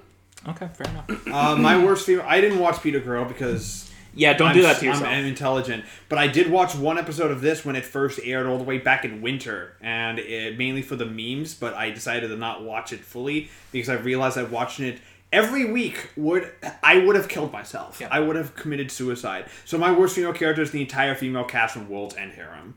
Uh, uh, because they are Go! they are not characters. Yeah. I forgot this show existed. They You know are- what? Understandable. They are not characters. This is the worst kind of female character. Like when you mention, like, okay, the rapist is obviously really bad. Uh, this is a bad in a different way, where these are not characters; these are objects for men to Yep, ogle yep, at yep, yep, yep, yep. and use as nothing but like Liter- liter- literally in this world, women are used as objects for fertilization. and that's it's it. and, and I'm like, wow, this is misogynistic, and it's it's and none of them are in because none of them are interesting, and they also make me feel like shit uh, because it's like, wow, this is this is so this is we set back like at least a couple of decades Yeah. in terms of representation here. World's Like, End harem makes me feel bad for having um, sex. and also the censorship is garbage. If you're gonna have a, if you're gonna have a show like this, at least show me the penetration, please. Don't don't hide it above like random like fucking sorry Pete shit. Turn that off. Uh, We have a crisp soundbite of that. I just want to. I just want to. Just show me the I just wanna- penetration. I just want to state that we were all silent. That is a crisp soundbite. Just show me the penetration, please. What's next? man? Let's I- most, what what moment made us go what the fuck the I, most. before we get to that, I do want to say we're running two hours and we are over two thirds of the way through the awards. I think this is a record. Excellent job, guys. This is a record. So what's the most what the fuck? moment? Most what the fuck moment. Spencer, Um, go first. Do we all have the same one? So I'm I'm waiting for my list to load again. Uh, just just for the name of it, uh, because I like naming things unique things here on the Gap, uh, specifically because it fills me with some form of joy in my sad, pathetic life. Um, but I believe because it's still not loading, I believe I called this one Edgar Wright choreographed rabbit maid murder. Um, Akiba Maid War episode one. Yeah, that's mine too. Yeah, it, this is also mine. yeah. I could pick anything from this show. Did you have the same one? Okay. Okay. Let's let Josh go first then, Yes. since he's the only one who doesn't have the same one. So, Josh, what's your most what the fuck moment of the year? Himeno's fucking dead. Yeah, she is. Yeah. She's just Yeah. she's just dead. Uh, this fucking came out of nowhere. I'm just watching episode eight, like, or episode nine, like, what the fuck is going on? This is crazy shit. Everyone got shot in the fuck. Chainsaw Man. Oh, yes. Himeno is fucking dead, Oh, Spencer. yes, sorry. Everyone got shot in the fucking head. Everyone is fucking dead. And Himeno just fucking died. She's just dead. She's Well- she's just dead. They built her up. They built this character around her. She was cool. I liked her. I wanted to fuck her. she's dead. Welcome to being a Chainsaw Man fan. She She's made just- a bad deal, dude. She's just She made a bad deal. she's just dead. Chainsaw Man pacing be like Yeah.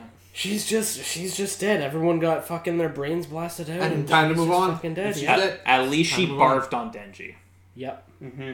At least. Yep. So, Maid Wars. So I was actually I nailed it.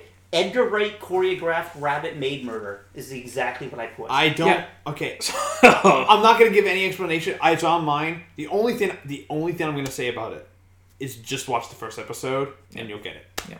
Just watch the first Um, episode, you'll understand. All that I will say about it is, yo, John Wick looking pretty crazy right now. John Wick Chapter Four took a really interesting turn. Yeah. All I'm gonna say is I agree. Having John Wick be female and 34 and, And a maid. in 1990s Akiba With a Glock. with a Glock, multiple Glocks. bold narrative choice. But that is a bold narrative decision. um, yeah, so basically what I said, uh, Edgar Wright choreographed Rabbit Maid Murder, um, is all you need to know. Uh, I'm caught up on this show and I still don't know if I like it or not, even if it's good. It's Uh, like 10 episodes in. yeah, all I know is um, it is an animation. Yep. It And- moves. The end of that first episode had me like this.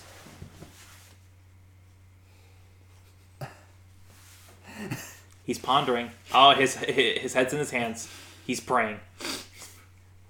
Fuck yeah. Fuck yeah. Fuck yeah. Fuck yeah. Okay. All right. All right. Let's uh, let's uh, get to let's get Let's go. let's go. Let's talk about our what the, what the show that we felt nobody paid attention to. Let's talk about our most underrated of the year. Shane, what do you think was the most underrated show of the year?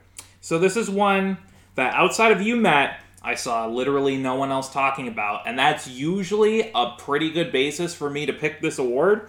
So my pick for most underrated series is The Yakuza's Guide to Babysitting. This is a great show. Excellent show. For I'm sorry, timer. For anyone who watched the podcast would know my favorite show of the summer season. The, my favorite show of the summer season, above Lycoris, above Devil's Part Timer, above Yurei Deco, the Yuasa show, or the Science SARU show.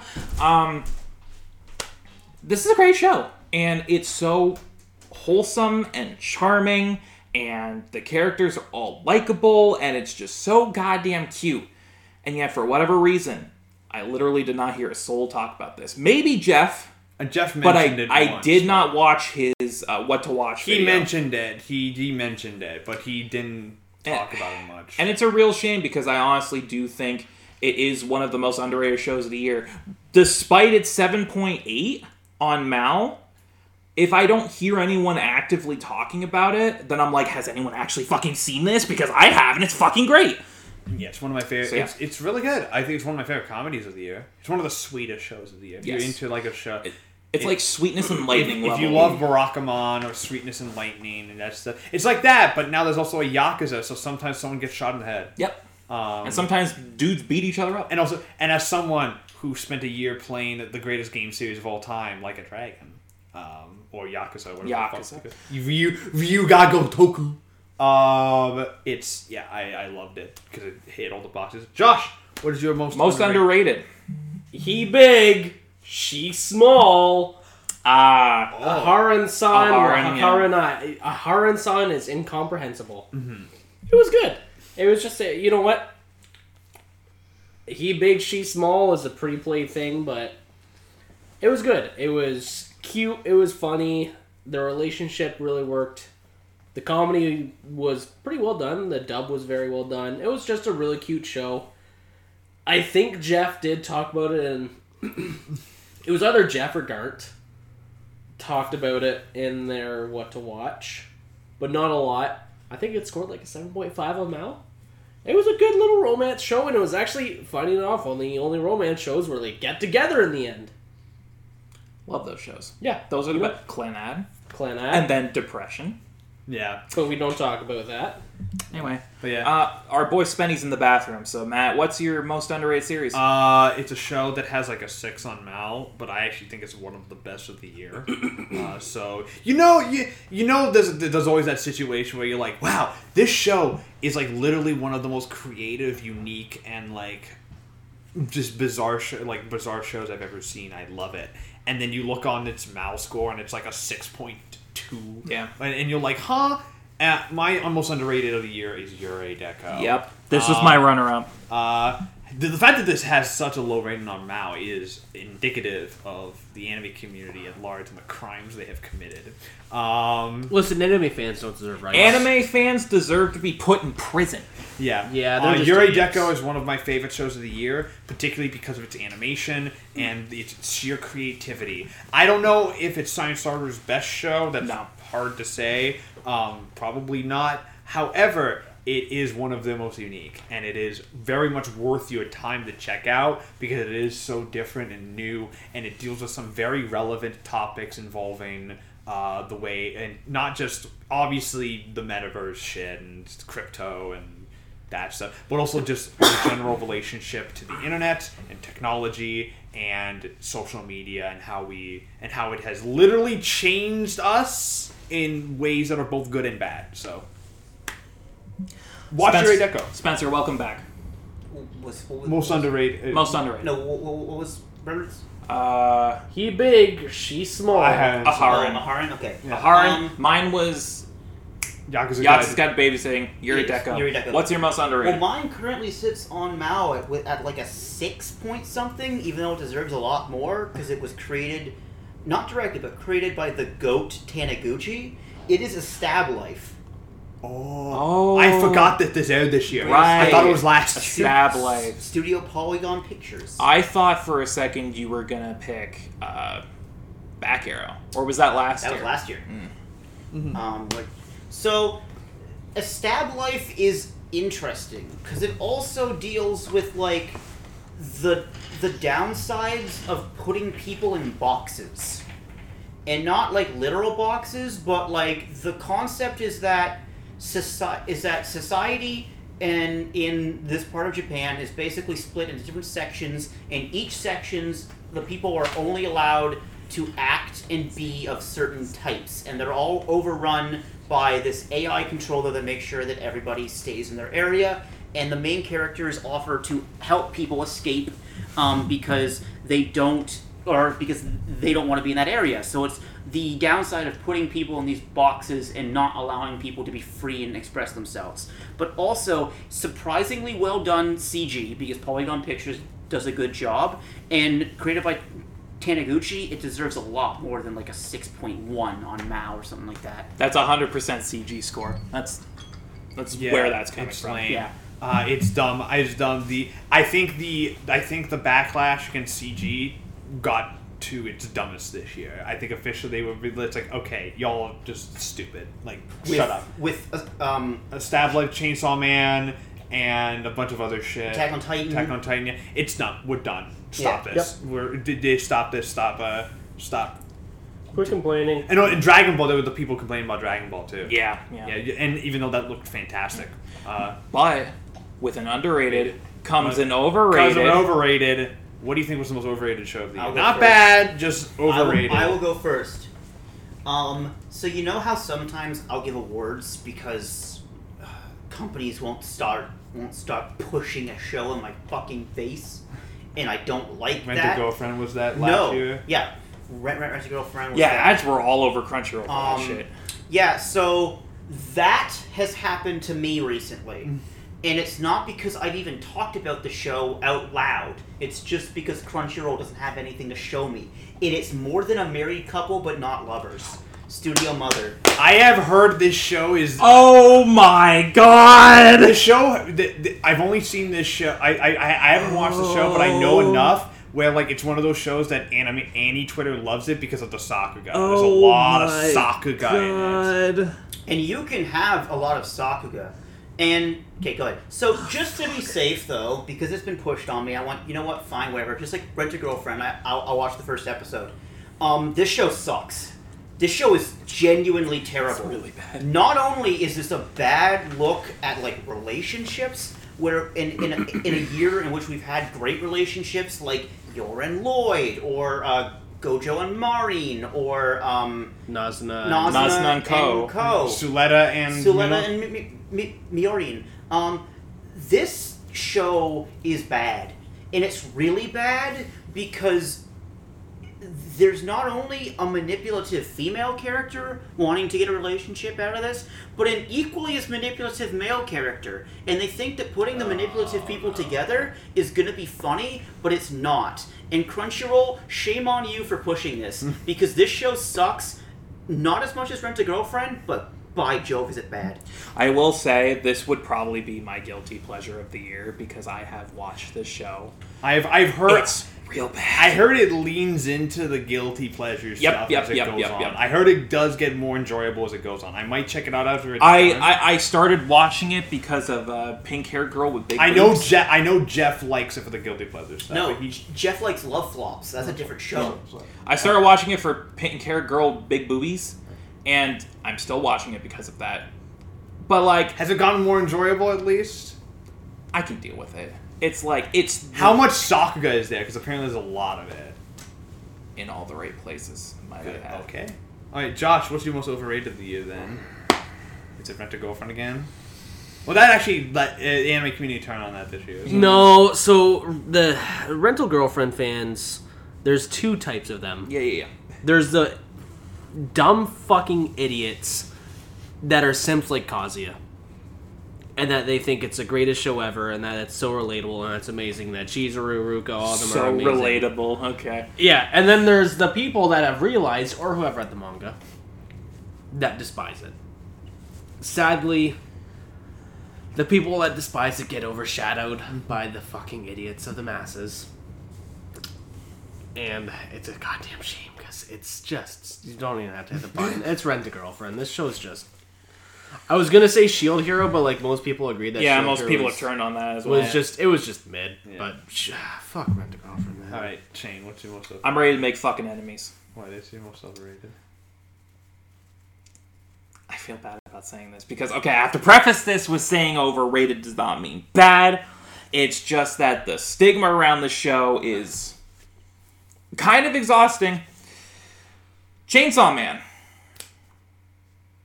I mean, honestly, understandable. It's not wrong. Chainsaw Man, it's the new big thing. People are treating it like it's the second coming of Do anime think it Jesus. agree? So you so basically you're saying 8.8 on Mal too high. Uh, yeah. Yeah. Don't get me wrong. It's a incredible adaptation. The work that Mappa has put it The work that Mappa has put into the show is incredible. The story content itself from the source material is amazing. Chainsaw Man is like a modern classic in terms of manga. But man, I don't I don't think it's even in top 3 of this season if I'm being real with you.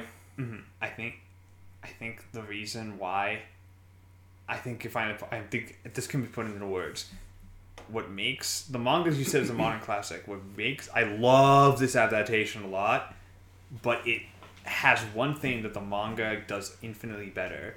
This feels like a very studio adaptation. Yes, it's very standardized. It la- Why is everything grayscale? Why is it all I don't know, grayscale? Why why why is it all grayscale? I prefer the the, the harsh visuals of the manga a Yes. lot more, and the more it's much more vibrant and out there and weird. I do think I'm, I'm which makes me I'm wondering what happens when they get to the end of the part one. When it gets wacky. what are they gonna do? But let- yeah, What um, are they gonna do? It's okay, I forgive you. It's fine. Yeah, Chainsaw Man's my pick for overrated because it's a great show. I'm not saying it's bad because it isn't. It's just a product of the hype cycle. It's been pushed. It's been hyped up for years at this point. And yeah, it did deliver, but I don't think it's the second coming of Anime Christ that everyone else seems to think it is.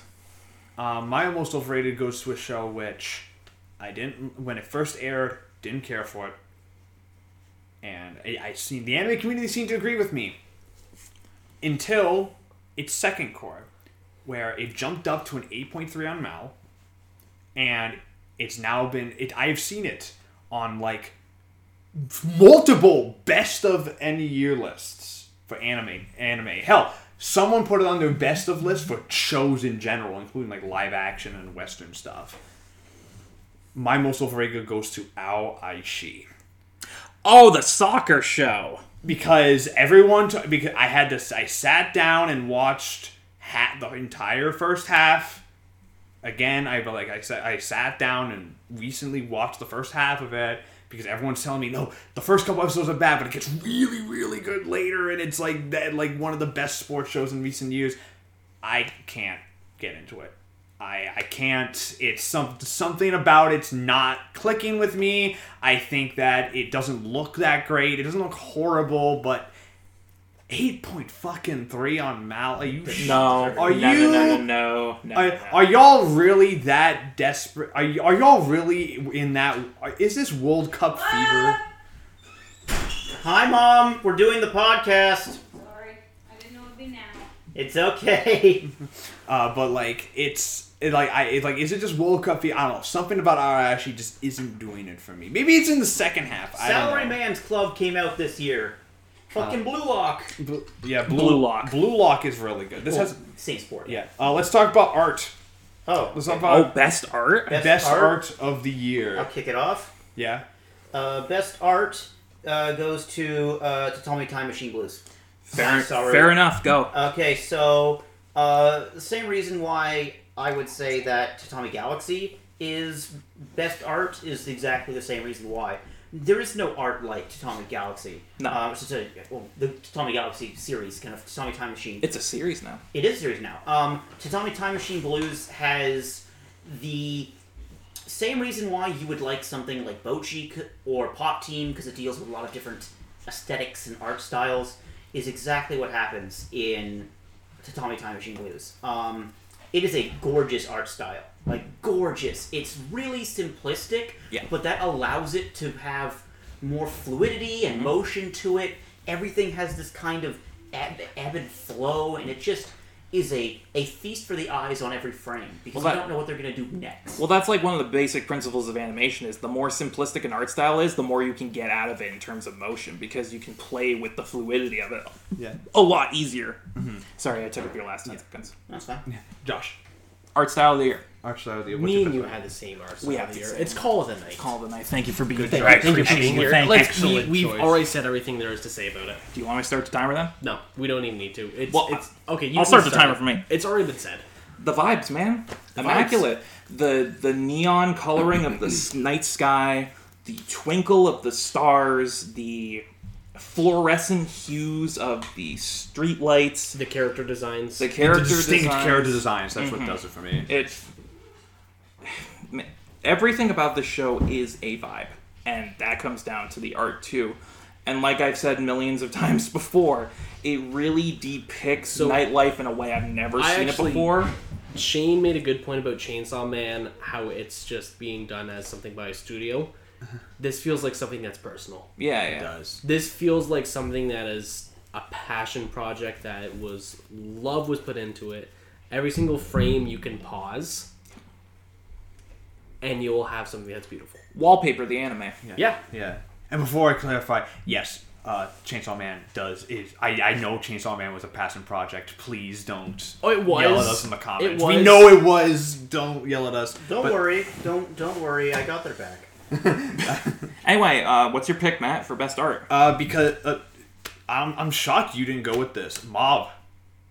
Mob If- Psycho 100. If it- once again for eh, eh, it won last time when It- it, was an I, I gave it to it last time. I will say, if it wasn't for Call of the Night and the way it depicted nightlife, it probably would have been. I'm Mob. just giving it to Mob mainly because then there's nothing like Mob in terms of visuals, and I just love one's art style. Yep. I Yep. think that I think that's something. It's so it's simplistic and detailed, and I like the fact that at this point, uh, you could. Yeah, I I I'm gonna come out and say I think one is a genuinely amazing artist. I think he has a distinct style that he really leans into. I- into. personally love it. It's one of my only issues with um, One Punch Man.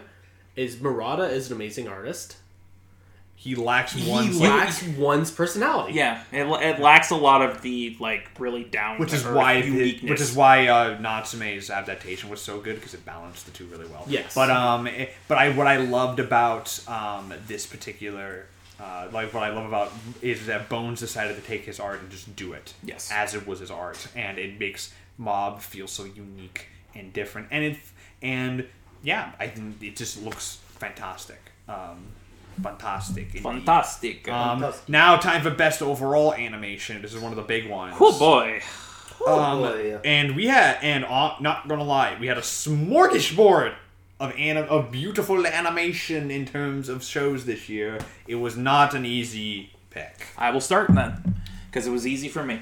Is it gonna be Mob? It's Sweep- Mob. Mob Sweep. Mob sweep, baby. Mob Sweep. I think we've Like already. you literally just said, because art and animation go in tandem. There's literally nothing that looks like Mob, and that goes to how it moves as well. Just the amount of abstract value, the amount of idiosyncrasy in its animation, the Sakuga for the action is incredible. But this season, this season in particular, I forgot the timer. This season in particular really goes ham with character acting, even more so than the prior seasons. And honestly, what put Mob above everything else for me was episode 8. The infamous 20k frame episode. And yeah, it lives up to that. And it's all character holy shit. It's all character animation too, which is nice. Yeah, like they went out with a bang, and they really should have, and it really shows that this team, once it moves past Mob and once the season and show are done, they're gonna do some great things. I want them to do an original. Yes, Um, also, uh, if you want to know, the 20k frame, they have at least one 20k frame episode a season. The Mob versus Mogami from season Yeah, that- that. that's so. Don't you love that they gave a dialogue centric character focused episode the same treatment as Mob versus Mogami? That's like such a based. it's such a Mob thing to do. um, uh, Josh.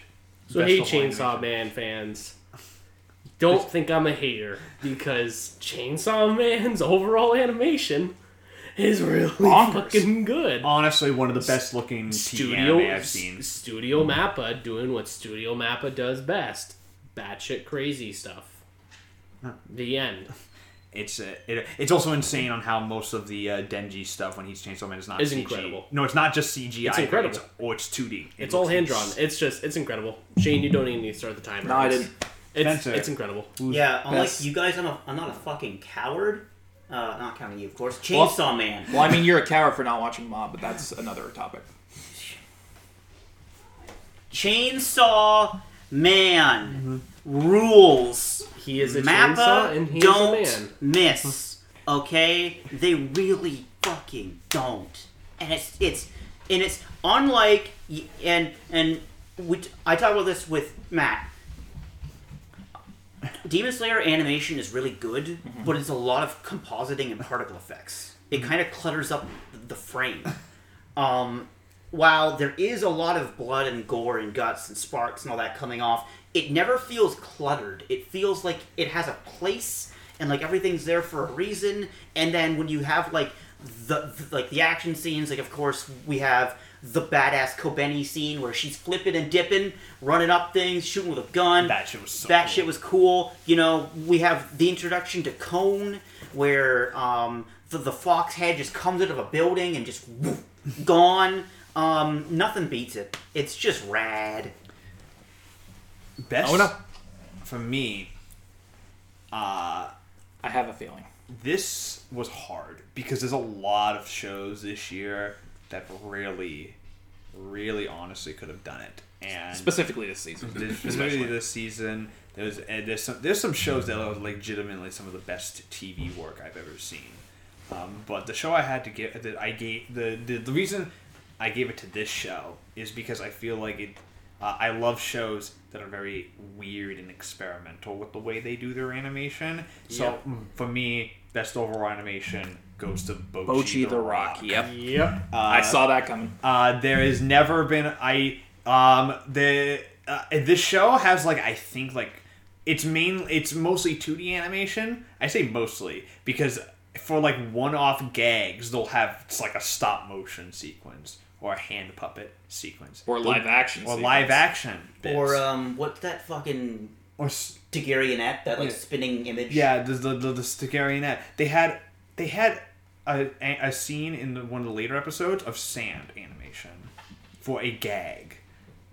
Um, and to me, that is they go abo- when you go above and beyond like that. That to me, that all like to me, that's perfect. That means you know what you're doing as a director and an animation team, and the amount of care and love put into this they do the scene the, in episode 8 there's a big musical scene it's all 2d animated rotoscoped no cg characters this time that's all i need to say it's it's brilliantly done and ah okay uh Okay, we're getting down to the nitty gritty, boys. We We are. only got a few left.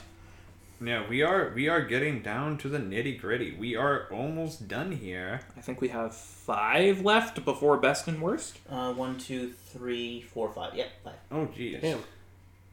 we are keeping time very good so let's talk about one of our last genre awards best slice of life series Oh, slice of spencer life. Ooh. what's Yeah. your favorite slice of life of the year Uh, best place. Oh, e- easy. I can do this in thirty seconds.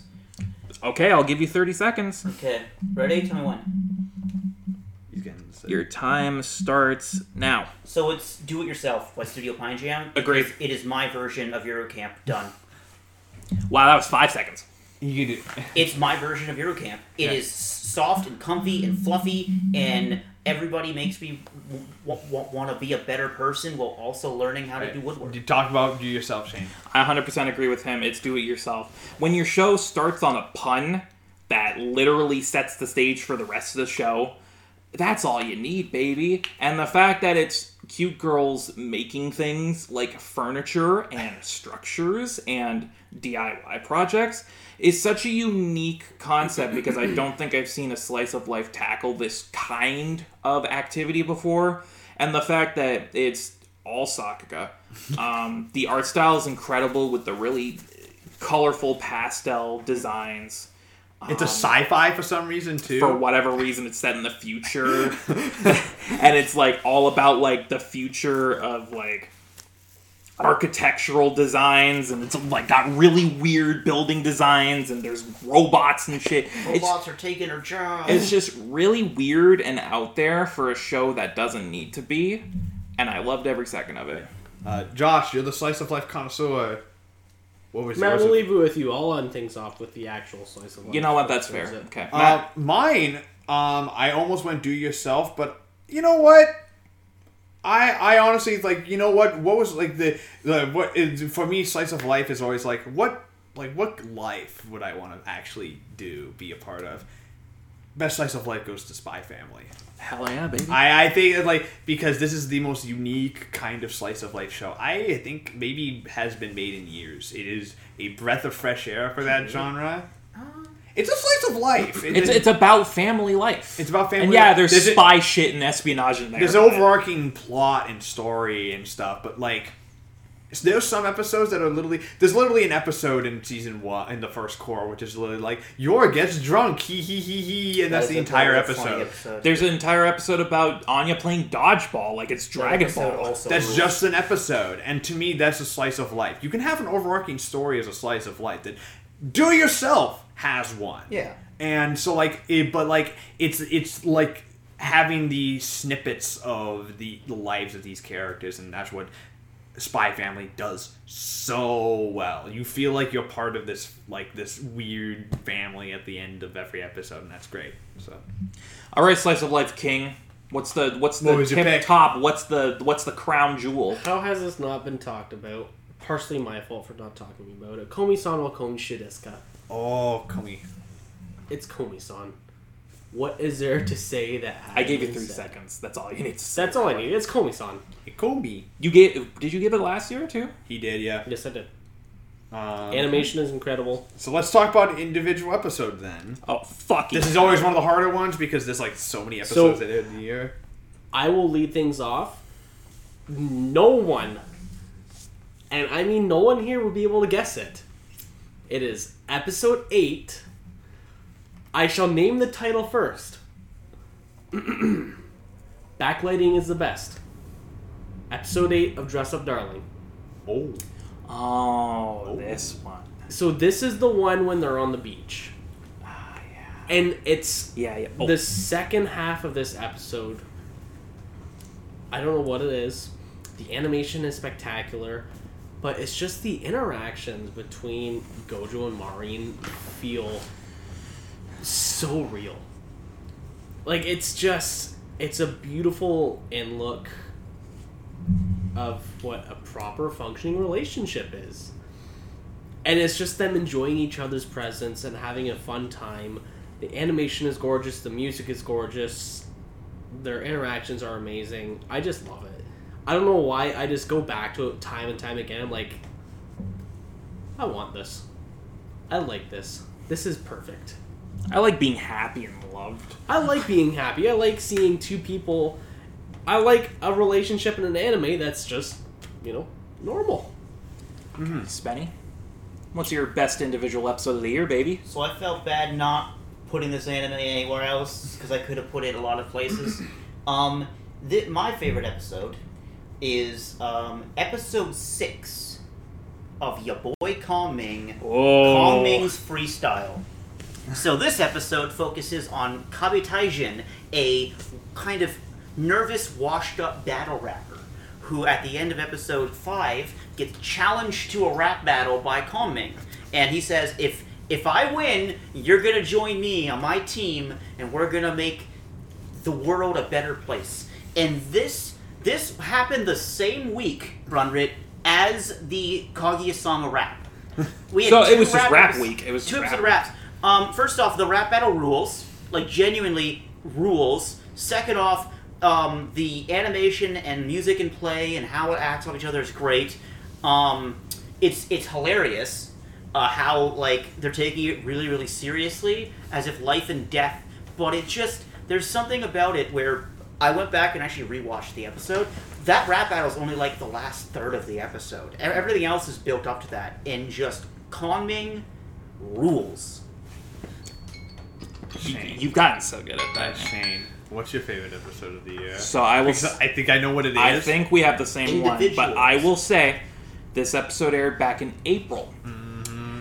And after I watched it, I wrote it down and said to myself, it's going to take a lot to top this. Is this One and a few, shut up, and a few episodes came close, episode six of Edgerunners, honestly, episode nine and eight of Mob.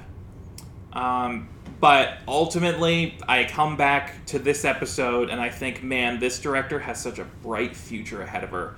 And it is episode 1015 of One Piece. Directed by Megumi Ishitani. Straw Hat Luffy, the man who will become the Pirate King. That's the full title of the episode. This episode proves how prolific of a director Ishitani is. She, out of everyone I've seen work on One Piece, has the most knowledge, the most ability to adapt this source material to the best it could possibly be. She gives so much depth and texture and context for moments in the manga that Oda may not have given enough time because you know it's one piece everything has to be constantly moving. But she she just knows what makes one piece so special. And you can see it from start to end in this episode because it is filled with inspired directorial choices. From art style to storyboarding to motifs, themes, character arcs. It's got all of it, and it ends with the best ending to an episode I've seen this year. Yeah. It's my favorite. Shut the fuck up. It's my favorite too. And the reason why it's my favorite is the fact that Ishitani is just such an incredible director. And she is able to just convey so much emotion very simplistic, very easily. And I and this this episode's a love letter to all things One Piece. It's a love letter to the series, and it's the perfect and it's a great moment, and it ends so strongly, and it's at the perfect moment in this arc as well because it's everything in Wano had been building up to this moment, and the only thing I can think of is after watching this episode was two things. One, Ishitani deserves more than just working on One Piece. She Yes. deserves her own show, or give her a feature, um, like a One Piece feature, or even like a her own feature. Second, uh, I fucking love One Piece. I love One Piece, dude. I fucking love One Piece continues to be the One fucking Piece. goat. One Piece pretty good this week. It One Piece crazy good this week. One if Piece crazy she good this week. if she is not on to direct Gear Five, we riot. Uh, who would be your second pick if she's not?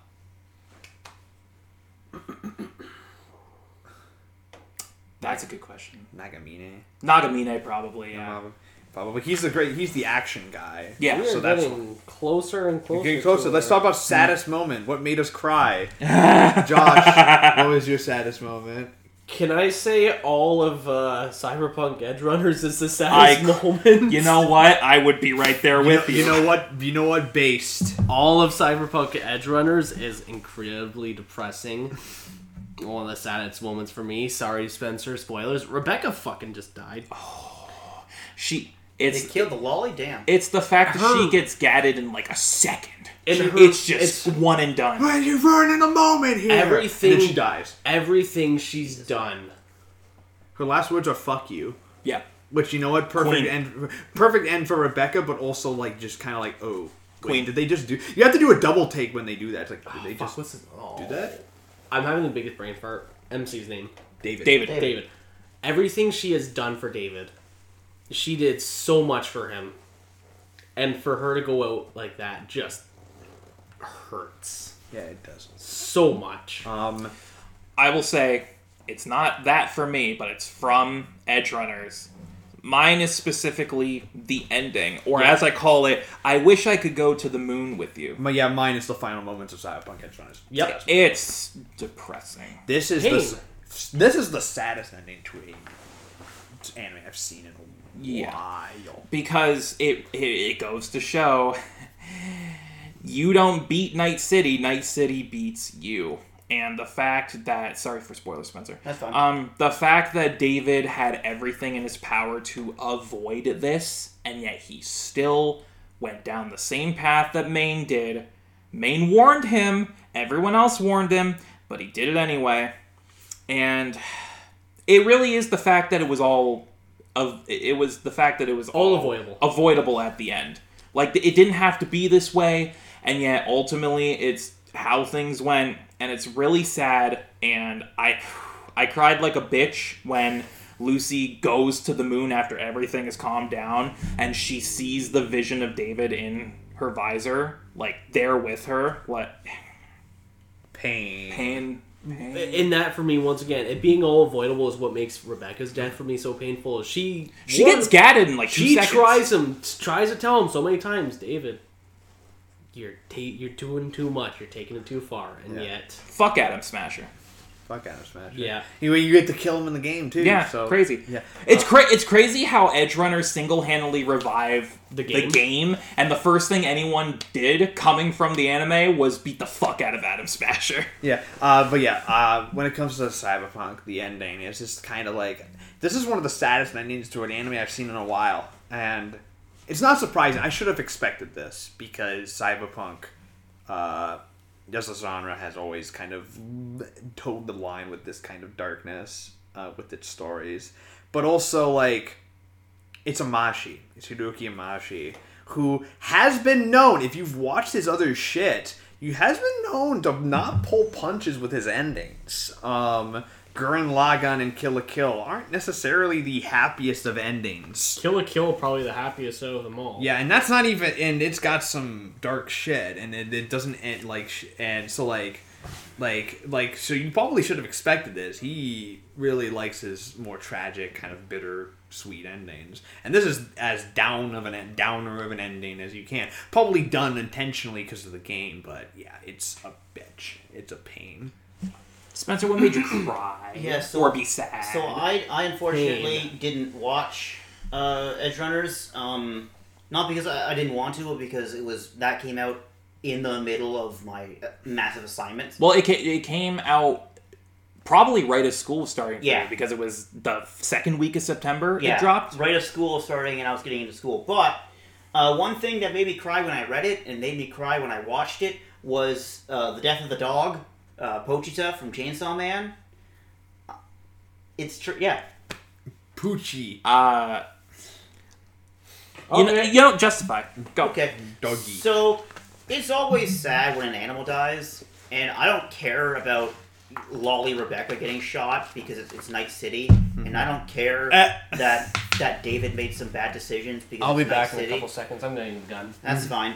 Um, it's just who I am. I've always sure it's sad, and, and I'm and I probably will cry, but there's nothing more sad to me than the death of an animal, and the death of a best friend, and the death of your only best friend. And po- and Pochita was Denji's shining moment, the only good thing he had going for him. And in the end, he couldn't protect Pochita, and Pochita had to give his life to save Denji, which makes Denji feel terrible because even his best friend just wanted him to live his best life. And that really touched me because I also want people that I love to just live their best life. Yeah, I respect your choice, but like you know, Poached is not dead. Dead. He lives on in Denji's heart. Yeah, but it's still sad. I mean, Seeing- Poachy's literally in him. Yeah, but it's still So- sad. He it's is- still sad. No, he is. uh He is. uh He is. uh You can go sit down now. Listen, you you you can be upset that I think that the lolly deserved it, but L O L. All right, we're we're down to it, boys. We got two more before We best two and worst. more, so let's talk about our biggest jump the sharks moment. I'll start. Oh, I'll okay, start. you can start. Uh, what? When did the show? When? What, what was the moment where a show just lost all credibility for you? uh, second one of uh, Lucifer and the Midhammer, Studio Naz. Thank you, thank you for being here. Thank You're you. I appreciate Is you. I that your appreciate your picture, opinions. Shane? Oh yeah, it's all of it. The whole show. Lucifer and the Biscuit Hammer. What the fuck happened? Okay, Spencer, go first. Put the Okay. timer on for Spencer. Okay, yeah, so this is actually gonna be real simple because uh, so I watched the first episode and by second one I'm like, yo, this is really bad. And then I remembered how Matt and Shane had been saying that like this is done by the the mangaka who did uh, Planet Planet with, With. and how this is gonna be the best thing. It's gonna be hyped. It's gonna win awards, maybe best of the year contender. And then I watched it, and then we saw the PVs, which which were like, okay, maybe that's a Maybe that's an isolated incident. And then the show came out, and everything is bad. The OP is bad. Yep. The ED is bad. Yep. The animation's bad. Yep. The character framing is bad. The cinematography is bad. Writing's bad. Directing's bad. Well, okay, I will say, sorry to interrupt your time, but the the writing's the only salvageable thing 'Cause it's because from the it's from the manga. manga. and it's written by him himself. Yeah, So but Jump the Shark, this thing went out of a golden tunnel directly into the shark's mouth. It did not last a second. I went frame one. Mm-mm. Matt and I both know because we've read the manga. Uh, Lucifer and the Biscuit Hammer fucking whips. So when they announced that there was going to be an adaptation, we were really, really fucking excited, especially coming off the heels of Planet With, which wasn't the best, mind you, but still fucking ruled. And then the PVs came out, and all of our hopes and dreams were horribly, horrifically, brutally crushed. And unfortunately, it was not remedied in the show because the show is the same way. And it's really sad because this story is so unique and out there and crazy. I feel like it deserves a top tier adaptation. Honestly, they should have just gotten the Planet With team to do this. yeah, And it would have been leagues better, but they didn't. They went cheapo, and it ruined everything. All the hope, all the hype. Studio Naz. Fucking hell, man. Um, yeah, Josh. Rent a girlfriend. You don't really have to say anything about that, do you? Nope. Just jump the shark. Okay, Matt, what's your jump the shark? The entire second half of Platinum End. Oh boy. Don't you love it when a show kills off its main antagonist halfway through its show? So it has to spend the rest of the show doing nothing while debating the existence of a god that you know exists because that's the whole premise of the fucking show. Um, and uh, with animation that increasingly looks like ass. Yep, yep, yep. Um, characters that are increasingly unlikable, and then ends with a, with the suicidal teenager becoming God, and then realizing that being God sucks, so he kills himself, and the world ends. Yep. That- It's still crazy. out of That's care, how it out of context, that sounds hilarious, and it kind of Imagine is. if God was an angsty Well, yeah, teen who but offed then, himself. but then the show plays itself so serious. It's it's like the Book of Henry, where it's the like Book of Henry of Anna. You can stop the time. I forgot that movie existed for a minute. Actually, How can you forget that that movie existed? I know he dies of cancer, and then, And he then- wants his mom Like, to kill the police he chief. dies of cancer like twenty five minutes. into yeah, the it's really early. Anyway, uh, we, We have we only more- got one more left. We have one more award left, Wow, this is crazy that this has stayed till the end. and it is Best Action Series, our final genre award. Are you starting, Shane? roof piece, It's not my pick. roof piece. Fuck, that's okay. You can appreciate it. It Roof is piece, okay. roof This was almost my pick. I Yeah, yeah, almost, yeah. I almost went with one. Roof I'll, piece. I'll appreciate it. It's Roof not mine piece. either, but I Okay, appreciate it. Shane. So Roof piece. roof piece, roof piece. Thank Okay, you, Shane, thank you, talk thank you. about Roof Piece. So, third verse, same as the first, because ever since Wano was started, One Piece has consistently, year after year, won my award for Best Action Series. Because have you fucking seen Wano? Do you have eye? Do you have eyeballs? Do you have work? do you have visual receptors? It's frankly insane that to this day this show is a weekly long runner. And it has been this way for 20 plus years. And yet they are producing shit of this caliber. Yeah. I don't have to say anything else. Roof Piece took best fight scene for two of these guys. Mm-hmm. That's all you need to know. And one of these guys doesn't even watch the show. Yeah, it's crazy. So like, mm-hmm. Roof, Roof Piece is just an anomaly in One Piece anyway because Roof Piece itself is just so fucking good. So the fact that it happened this year, man, and then I love how and then Gear Gear Five is next year. So I, like, I love how you're fucking hell, calling man. it Roof Piece. Yeah, I say, would you like to explain to the audience why you're calling it Roof Piece? They're on a roof. Roof Roof Piece is the section of the story in Wano where they're on a roof.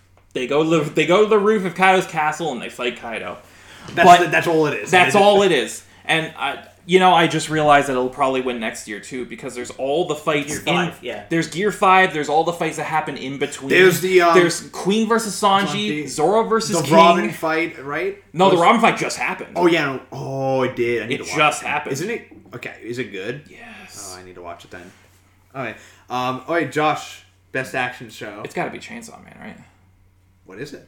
Demons. Is it Demon Slayer? It's Demon Slayer. Oh, Demon Slayer. Ah, It's good. fair, good. fair, fair. Listen, I'm being basic here, but fuck, man, Demon Slayer. just I mean, I don't think it's any more basic than Chainsaw Man. dude, Demon Slayer just fucking whips. All right. Okay. It's so good. Spencer, It's is yours so Chainsaw good. Man? No, I want Matt to go. Uh, I want to end this discussion personally. Okay. My best action show goes to.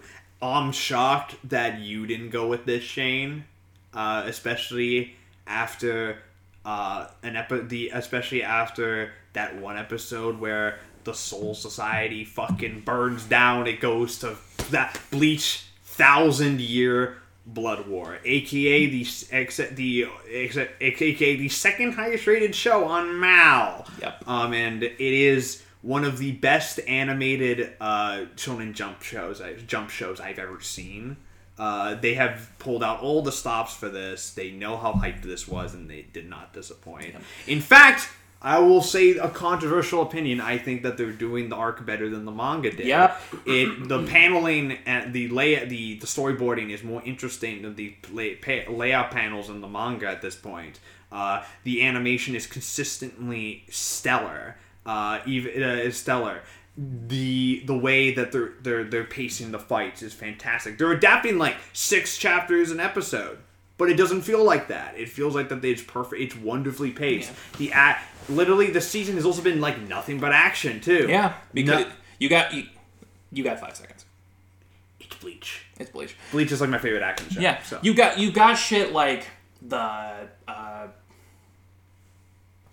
I'm having a brain fart. Give me a second. You're having stuff like the Byakuya fight. You're having stuff like fucking Yamamoto versus Yhwach, which is holy Yahweh, fuck. yeah. that might be the, that might be the most visually stunning fight I've ever seen. in You've got this shit that's going on right now with Kenpachi versus Uno Hana. I will not spoil that for anyone who doesn't know because it's a, it's one of the, my favorite plot twists in all of anime and manga. It is such a great twist. Um, uh, you got I- Ichigo getting fucking destroyed three two twice in a in a season. Yeah. Uh, What are they called again? The the Quince- Quince people. uh, they're called the Wandenreich. That's it, Um, the Wandenreich. I do like how this season. It's been nine episodes so far. I think that The tenth came out today. The tenth came out today, and it's literally just the Soul Society gets fucked for an entire season, Yep. and it's it's it's so great. Vi- Um, Viz put more dub episodes on Disney Plus channel challenge. yes, Spencer. Yes. Okay, so I will probably need the full minute thirty for this, just because there's a bit of context to go into it. One minute thirty. Yep. Go. So, so this is a show that only I've seen. However, I've told Matt and Shane to watch it numerous times. Um, this is a show that means a lot to me because of history and, n- n- and nostalgia. So my best action series was Fuuto PI. Um, So people who know me know that I rave about Toku. I love Tokusatsu. I love the old Godzilla. I love the old Gamera. I love the old um, Super Sentai, uh, Ultraman, Hyper Agent, uh, which is Gridman, and Kamen Rider. Kamen Rider is one of my favorite shows ever made, uh, just series wise. I love Kamen Rider. So this is exactly what Kamen Rider is, but as an anime. Um, you can go into it. You need a, a little bit of background knowledge, but, but not a, enough that I'd say it's unwatchable by people who, who haven't watched Kamen Rider, which is based off of. But when they first henshin, when they first transform, and it plays the original music from, from that Kamen Rider series, and, and all the sound effects are the same, it just it, it awakens something inside of me that I'm like, nothing make nothing feels like a good toku. You know, like like we'll take Gridman, SSS Gridman, and SSS Dy- Dy- Dy- Dynazenon, both different types of toku. Nothing beats that feeling, that like big rubber suit punch feeling, and it's just it's epic, and I loved every second of it. And you two need to watch it. I mean, I did watch a few episodes of it. Yeah, but you need to continue. Yes. All right, it's the big boys. I'm just boys. gonna. I'm just gonna. We're getting rid of the timer now because we're down to the. the All right, final the big boys. We're starting with worst because we want to end on a high note. So let's start with worsts. Shane, do you want to go first? Yes, because I've talked about this show uh, several times already. what is your It's, worst? I think it's pretty obvious if you know me. It's Rusted Armors. This is also my Daybreak or whatever the Yeah, fuck this it's is- called. Is what's Yeah, called. this is also my worst of the year. Uh, this is just Ex-Arm Part Two. Uh, it is abysmal. I, I this is no this this is not even like enjoyably bad. Like No. excellent. It's this is shockingly boring. It's got nothing going for it. It's the most mundane it's bullshit. It's bullshit. It And looks ugly. it- yeah, it doesn't help that it looks atrocious. Same, tiny little smidge better than Ex Arm, but that's like that's like copying your uh, homework off of the kid who didn't do it. yeah, uh, it's like no effort. yeah. and it's just so boring. They try to make uh, the world seem like populated and alive and interesting, but everything falls flat because, like I said before, the writing is dog shit, and no interesting characters, no interesting plot lines, no interesting powers. It's all just fluff. And I sat through all of Ex-Arm because at least it had comedic value in its awfulness. This doesn't even have that going for it, which honestly I think makes it worse than Ex-Arm. But that's just me. I sat through that whole thing. Yeah, it's it's it's bad. I, I this is this is like the perfect pro- perfect example of a bad show I just hate, which is ungodly boring. It is so boring, and uh, unlike at least with Ex Arm, there was like a charm in how like bad this was. It was kind of like I, I every week I was so excited to see how what how could they fuck up this week. It, it had it had like first student film energy to it, which yeah, it's usually bad, but there's this weird like endearing factor to it. So I was watching every week, like, hee hee, what? How how bad will it be this week? And it was, it, when it was abysmal, I was like, ooh, I can talk about it. I'm so excited. I, I like this was abysmal, I, awful. I hate, I love, I, hated this. It was ah, but um, this is just really bad. Like this is this is. Do not bother with watching Rusted Armors. It is not worth it. Don't bother with this, Spencer. What's your worst, Worst of the year. Uh, Peter Grill and the Philosopher's Assault. Uh, sex jokes are funny. Studio Seven. People like this show. Thank you. Thank you for being here. Thank you. You're doing God's work. I'm doing God's work because I watch it, and and even this is. So we all know that I watch bad shows. Yes. That You're kind of that guy. I'm kind of that guy that watches the bad anime, the anime that everybody knows is bad. The Tesla notes, the Ex-Arms, the rusted armors, the Dimension High Schools of the world, The, The- redo of Healer. Redo of Healer, the Peter Grill and the Philosopher's Assault, the Peter Grill and the Philosopher's Assault. Sex jokes are funny. Um, because it's super extra or sex for short. By the way, that that's the whole point of the second season. Um, the show's bad. Um, We've said everything there is to say about it. yeah, but I'm, gonna- I'm gonna- but I'm gonna It say sucks. more. It's bad. It's But- garbage. Spencer, go off. no, uh, yeah, because I'm gonna say more. Because you know what, I, I haven't had a real good pop off in a while. Um, mo- mo- mostly because I've just been tired doing these ass- do, doing these uh, episodes. Not that they're not fun, but just that they're usually ha- are done later now. So I don't have that that early morning anger. But um, this show is genuinely terrible. Do you just wake up angry Yes. at the world? Yeah, Yeah. And then I slowly cool down as the day goes on, and, and I realize as much as I hate the world, could be worse. It could be Peter Grill and his harem of rapists. Um, the show's bad. Uh, even at ten minutes, it feels like it drags. Um, even with an OP that I listen to it and I go, eh, it's not bad. It, it the OP itself is actually pretty good. G- genuinely, it's not terrible. Like, and that's what makes it bad. Because how dare you have an OP th- that I can't also hate? because it, the show makes me feel gross, but in a different way to like redo of healer. Because redo of healer made me feel like I was gonna be put on like some sort of government watch list. Yep. And Peter Grill uh, just makes me feel gross, just like slimy, because it's like, man, I'm actually watching this happen. Not that it's not, you know, bad as redo of Healer, but it's nowhere near as genuinely graphic and disturbing as redo of Healer. Uh, show's garbage. Josh, what's your worst? Of the worst of the year. Is it Rent a Girlfriend? Is Girlfriend? there Rent a Girlfriend? Do you guys have to ask? Okay. It's Rent a. Girlfriend. We, it is Rent a Girlfriend. I have literally said everything there is to say about that. I'm not going to waste anyone's time. It's Rent a Girlfriend. Don't watch it. Please. This is it, boys. This is it. The, The the, the, the, t- the tippy top, the prestigious is- award. Anime of the year. What is your anime of the year? Josh, we'll start with you.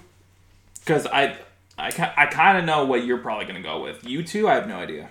What is your anime of the year? So, I pondered, I sat, I pondered. There's a lot of good stuff out this year.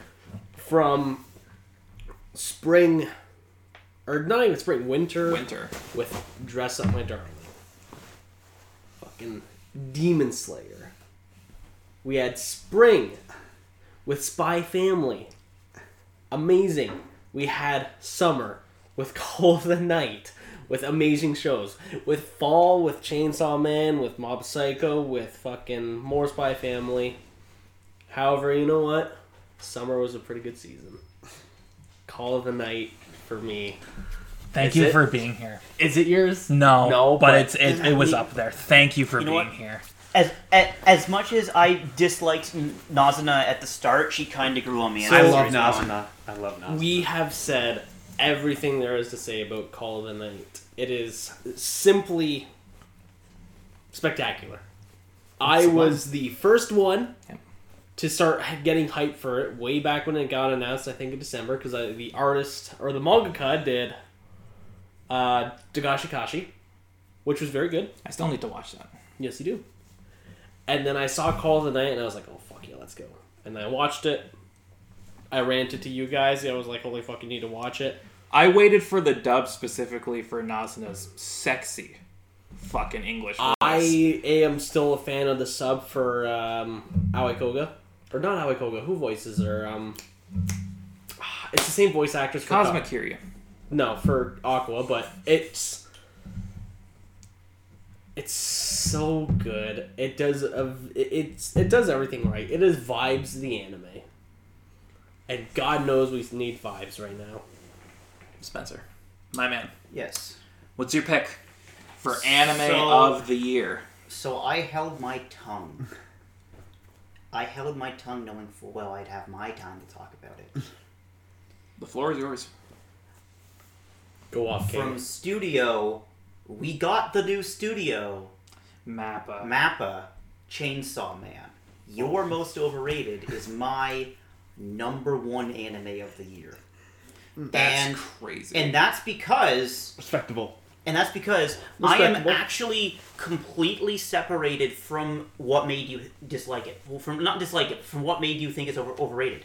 I was completely separated from the anime, from the vocal a- anime ma- majority. I don't think that Chainsaw Man is the second coming of anime Christ. It is far from it. However, I love, I binge read Chainsaw Man in two days, the first part. Okay? I love those characters. I love the world that it lives in. I love the fucking weirdo that is Tatsuki Fujimoto, who writes this, who puts his heart and soul in, into this. And when it comes to Mappa as a studio, they've had bad PR, to say it nicely. Um, however, this is actually my chance to talk about what they've done right with Chainsaw Man. Um, so when Chainsaw Man was announced, Mappa announced that they were making a new studio. Okay, and they it we got the meme pictures of like of like look at this, it's an all glass building with all these open open spaces and stuff like that. But Mappa now has the third highest wages of any studio. Your starting wages are higher than 90% of, of the studios in the, the industry. They're still not, you know, great, but unfortunately, anime wages and is going to be is a Japanese issue. We being Canadians cannot fix that. But they've made that choice. Secondly, seeing these characters get brought to life in both English and Japanese and having both of those voice casts be pitch perfect so incredible. It fills me with joy. Is it partially nostalgia because I find Chainsaw Man to be a genuinely weirdly uplifting tale hidden in all of Fujimoto's depression and anxiety and hatred for the world around him. are these sparks of hope, these like seeds of, of, of genuine passion for something that when this was announced and I saw, okay, Kensuke Ushio, you know, people that don't work for uh, Kai-san are doing it, you know, all these names came together and then they went, oh, we're doing 12 distinct EDs. I'm like, okay, Chainsaw Man is getting, you know, the, the all-star treatment. And then I watched the first episode and I'm like, this, this is above and beyond what I expected. Is this show a 10 out of 10? Hard to say. I don't think so personally, and I, and I would probably be assume that you as well would not think it's a, is a 10 out of 10.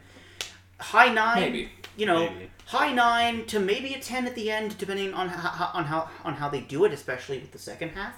But Chainsaw Man is just it means a lot to me. These characters mean a lot to me. Kobeni is so relatable because she is the the every woman, the every man, the person who didn't even want this job. Yep.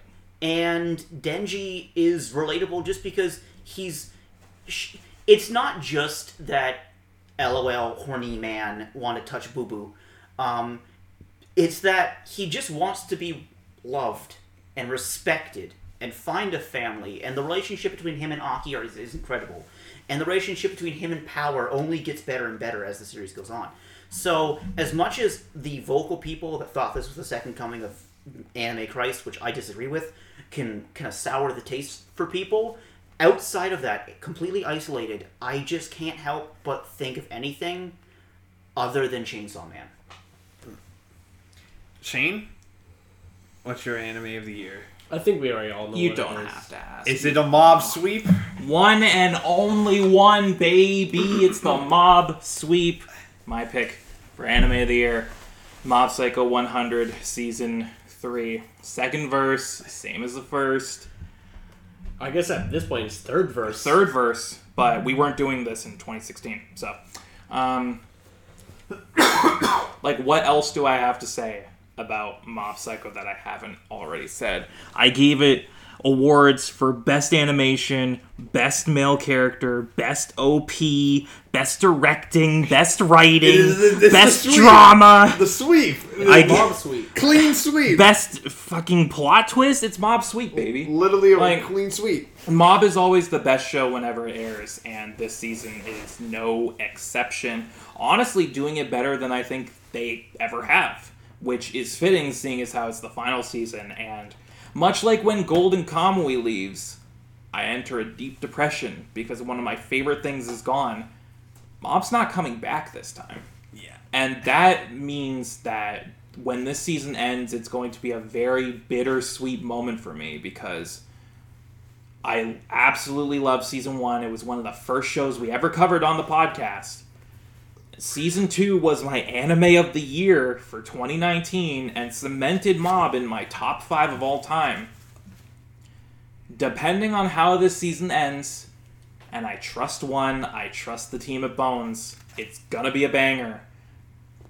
This might move into top three territory for me mm-hmm. and that's exciting for me because the longer mob goes on the more time i spend with it the more time i spend with its characters more time i spend in its world more time i spend appreciating the messages it's conveying to its audience how you are allowed to be who you want to be. One and only one there is no one else like you so embrace that.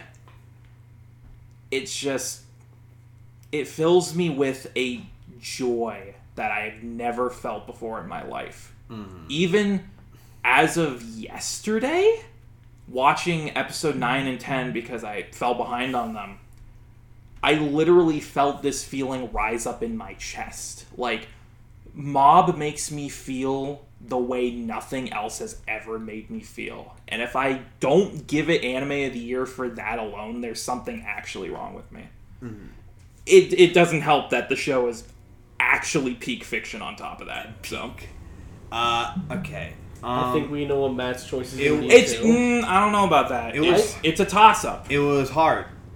Uh, it was hard because it was between two shows, and mainly it was mainly between two shows. Between a all timer, one of my personal favorites, and the underdog. and I was unsure. I actually mulled this over for for weeks. It was the hardest one for me. I could not, for the life of me, figure out which one it was going to be. So I had to, I, I basically every week I had to basically weigh my decision because these were airing at the need airing at the same time, and I had to pretty much weigh my options. Which like which one would I look forward to more every week? Which one would I was like impressed me more every week? Which one lived in my head rent free most every week? And eventually, it got to a point around, and it, it got increasingly harder because every week it was just like, damn, the both of these shows were putting out their best stuff as time went on. But I had to go with my gut and go with the show that came out of nowhere, the little show that could, and I didn't even know this was airing until it premiered, and that's my anime of the year is Bocchi the Rock. Yep. I it, I Understandable. thank you. I Understandable. Understandable. I God, it's it. no, I I don't think I've seen a show as creative as wildly ambitious as Bocchi in quite a while. Uh, uh, quite quite a while. Obviously, Bob is ambitious in a lot of ways, but to see But it- third first, same as the But to first. see Bob's a- done it before. and Mob's done this before, and albeit doing the best it ever did in a very close runner-up position, it's right behind this. But man, I think the I think what what really gave it to me was the fact that I found out that Bocchi was based on a four koma. That's what really I puts think- it over the edge. I think there is a love and care to Bocchi that is I've never seen before in this kind of material, and I remember talking with somebody who's been wa- like a, like a, someone who watched K-On! as it aired, and he said that the feeling I'm getting watching Bocchi is how a lot of people felt about K-On! when that was first airing Yep. and I'm I think I get it now. I get it. And Bocchi and it, it helps that Bocchi it's funny. It's got great characters. The animations is and directing and writing across the board are excellent, but it's also got a strong dramatic and emotional heft that you're not expecting it does. And it's smart. It's it's it, it it's it's it's not it doesn't treat you like an idiot um and i think what real and the music is fantastic it's got it's just so well polished and well done across the board and i'm and i'm sincere and i'm happy that the anime community has really rallied behind it uh, I uh, not since Odd Taxi have I seen a show go up so high on Mal. It was at a seven point nine when it started. It's now above Chainsaw Man. oh, thank It God. just beat Chainsaw Man, Fuck yeah, let's go. and I'm so happy. I I think that it deserves it. The fact that it is so high, um, it's like Odd Taxi, where it, that started around the same, and now it's like an 8.8 and deserves every little bit of love that it's gotten. And I think that Bocchi's the same. I think Bocchi is gonna go down as like a modern classic. I think it's very easily gonna go down as such, and I'm hoping it gets another season. Um, um, and if it doesn't, well, these 12 episodes have been an absolute delight, and I cannot wait to just. I can't wait to watch it again. It's infinitely rewatchable shit right there. That's- Crazy, crazy how we have two all-time modern classics airing at the same fucking time. Yeah, crazy. It's absolutely insane. You know what else is crazy? The fact that we were under four hours. Three sixteen, Three time. sixteen, The fact that we are Damn, under three. Austin's That's here? yeah. That's shorter than the hundredth episode That is shorter than the Jesus. hundredth because the hundredth episode was pushing four hours. Yeah, uh, that's also crazy, and I'm hoping that 2023 can be an even crazier good year for anime. Uh, but we won't know until the new year. I mean, this is my my my big brained choice. So we all know Bungo's coming out Bungo is coming out next season. next season. That's gonna win fight scene. Are you gonna? It are, could, yeah, Are you? Are we? there. Are we gonna call? eh, eh, obviously, anime of the year is next year is clearly going to. Is it wrong to pick up girls in a dungeon? No, I can't. Yeah, yeah, Um, Dan Machi for president. Danmachi four, five. and Danmachi four part two. and That's once the official name. and once again, as always, I would like to thank Matt and Shane for allowing me, and probably Brunner as well. Same thanks um, for being on the podcast. You know, it's always fun getting to, to hang out and talk about animes and open your eyes to a lot of animes that we might never see. Also, big thanks specifically from me for once again putting up with my insane chaos. Mhm. Um, One of these years, Backfired on you real bad this year. Yeah, one of these years it's gonna go. It's gonna go. It's gonna go your way. It's gonna go my way, but not this year. Alright. Well, um, I think we're done here. we know what's gonna win anime of the year next year, anyways. It's gonna be fucking Mushoku Tensei. if that even hit, if that if It's well, I scheduled know it's for 2023, Matt. you- Schedule. I've always given anime of the year to like I usually give it to like a smaller show. Mushoku though. Tensei. Like I win it. have. It's gonna be. I'm I always saying do. this right now. Mushoku Tensei. So it's locked in, boys and girls. It's locked Yep. in. if, if he doesn't give it to Mushoku Tensei, we can murder him. We live kill on stream. him right off live on the Yep. podcast. I will accept that fate. gut him, Like a feat. spew his intestines across the room. No, and with that, I'm your host Matt, aka LegionWrex. You can find me on Twitter at LegionWrex as well as on YouTube at LegionWrex, and also Twitch once in a blue moon. You can also uh, I have my co-host Shane, aka the Bearded One. You can find him on Twitter at Bearded Gaming Network as well as on YouTube, uh, the same name where he posts podcasts, let's plays, gameplay videos, unboxings, a bunch of other stuff. You can also find him on Twitch at Bearded Gaming Network where he streams every Monday, Wednesday, and Friday at seven to ten. This is going up a little late just due to Yeah? complications. Yep. Um, and but uh, as this episode goes live, he should be. This episode goes live. This episode goes live, and the day tomorrow on Wednesday, he should be streaming once again. He will be playing Hollow Knight. DLC, I believe. Yeah. Um. Turns out Grimm Troupe was like an hour of content, so it was real quick. Oh, so now you, I'm doing Godmaster, which actually seems more involved So because I have to track down bosses I haven't So killed you yet. might. So you might be done Hollow Knight faster than I will probably be done by the end of the year. maybe because there's three more Hollow Knight streams currently scheduled. So we'll see. We'll see. Uh, but um, but yeah, you can also find him there with me. I have my co-host Spencer.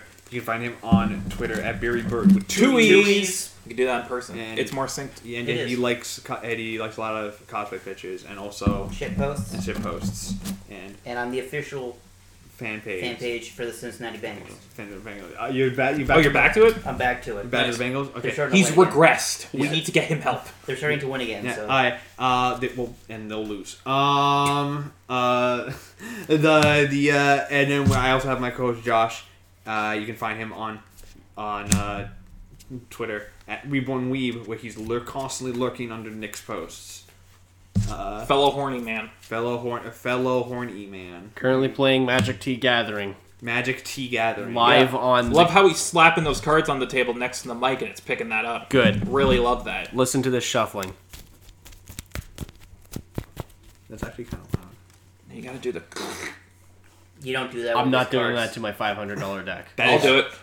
I will kill you. I'll do that to your. and he will actually murder dick. you. But yeah, it's been a wo- it's been a wonderful time, and we'll Yes, it s- has. and uh, we're gonna be taking a little break. We'll be back in the new year with our anniversary episode. What are we covering? Well, I'll give a little hint.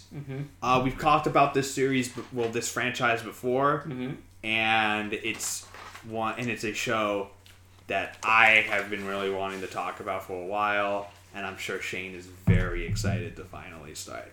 So we'll leave that here for anyone who's inter- for anyone who wants to guess, and we'll see you all in the new year. Bye. Bye, idiots. Doctor disrespect. Yeah, what'd he do? No. Exist. yeah. Thank you for listening to The Gap. If you like what you've seen, you can subscribe to The Gap Podcast YouTube channel to get the latest podcasts as they go live. Be sure to like and comment and let us know what you guys think of the show. Thank you very much for tuning in, and we'll see you next week.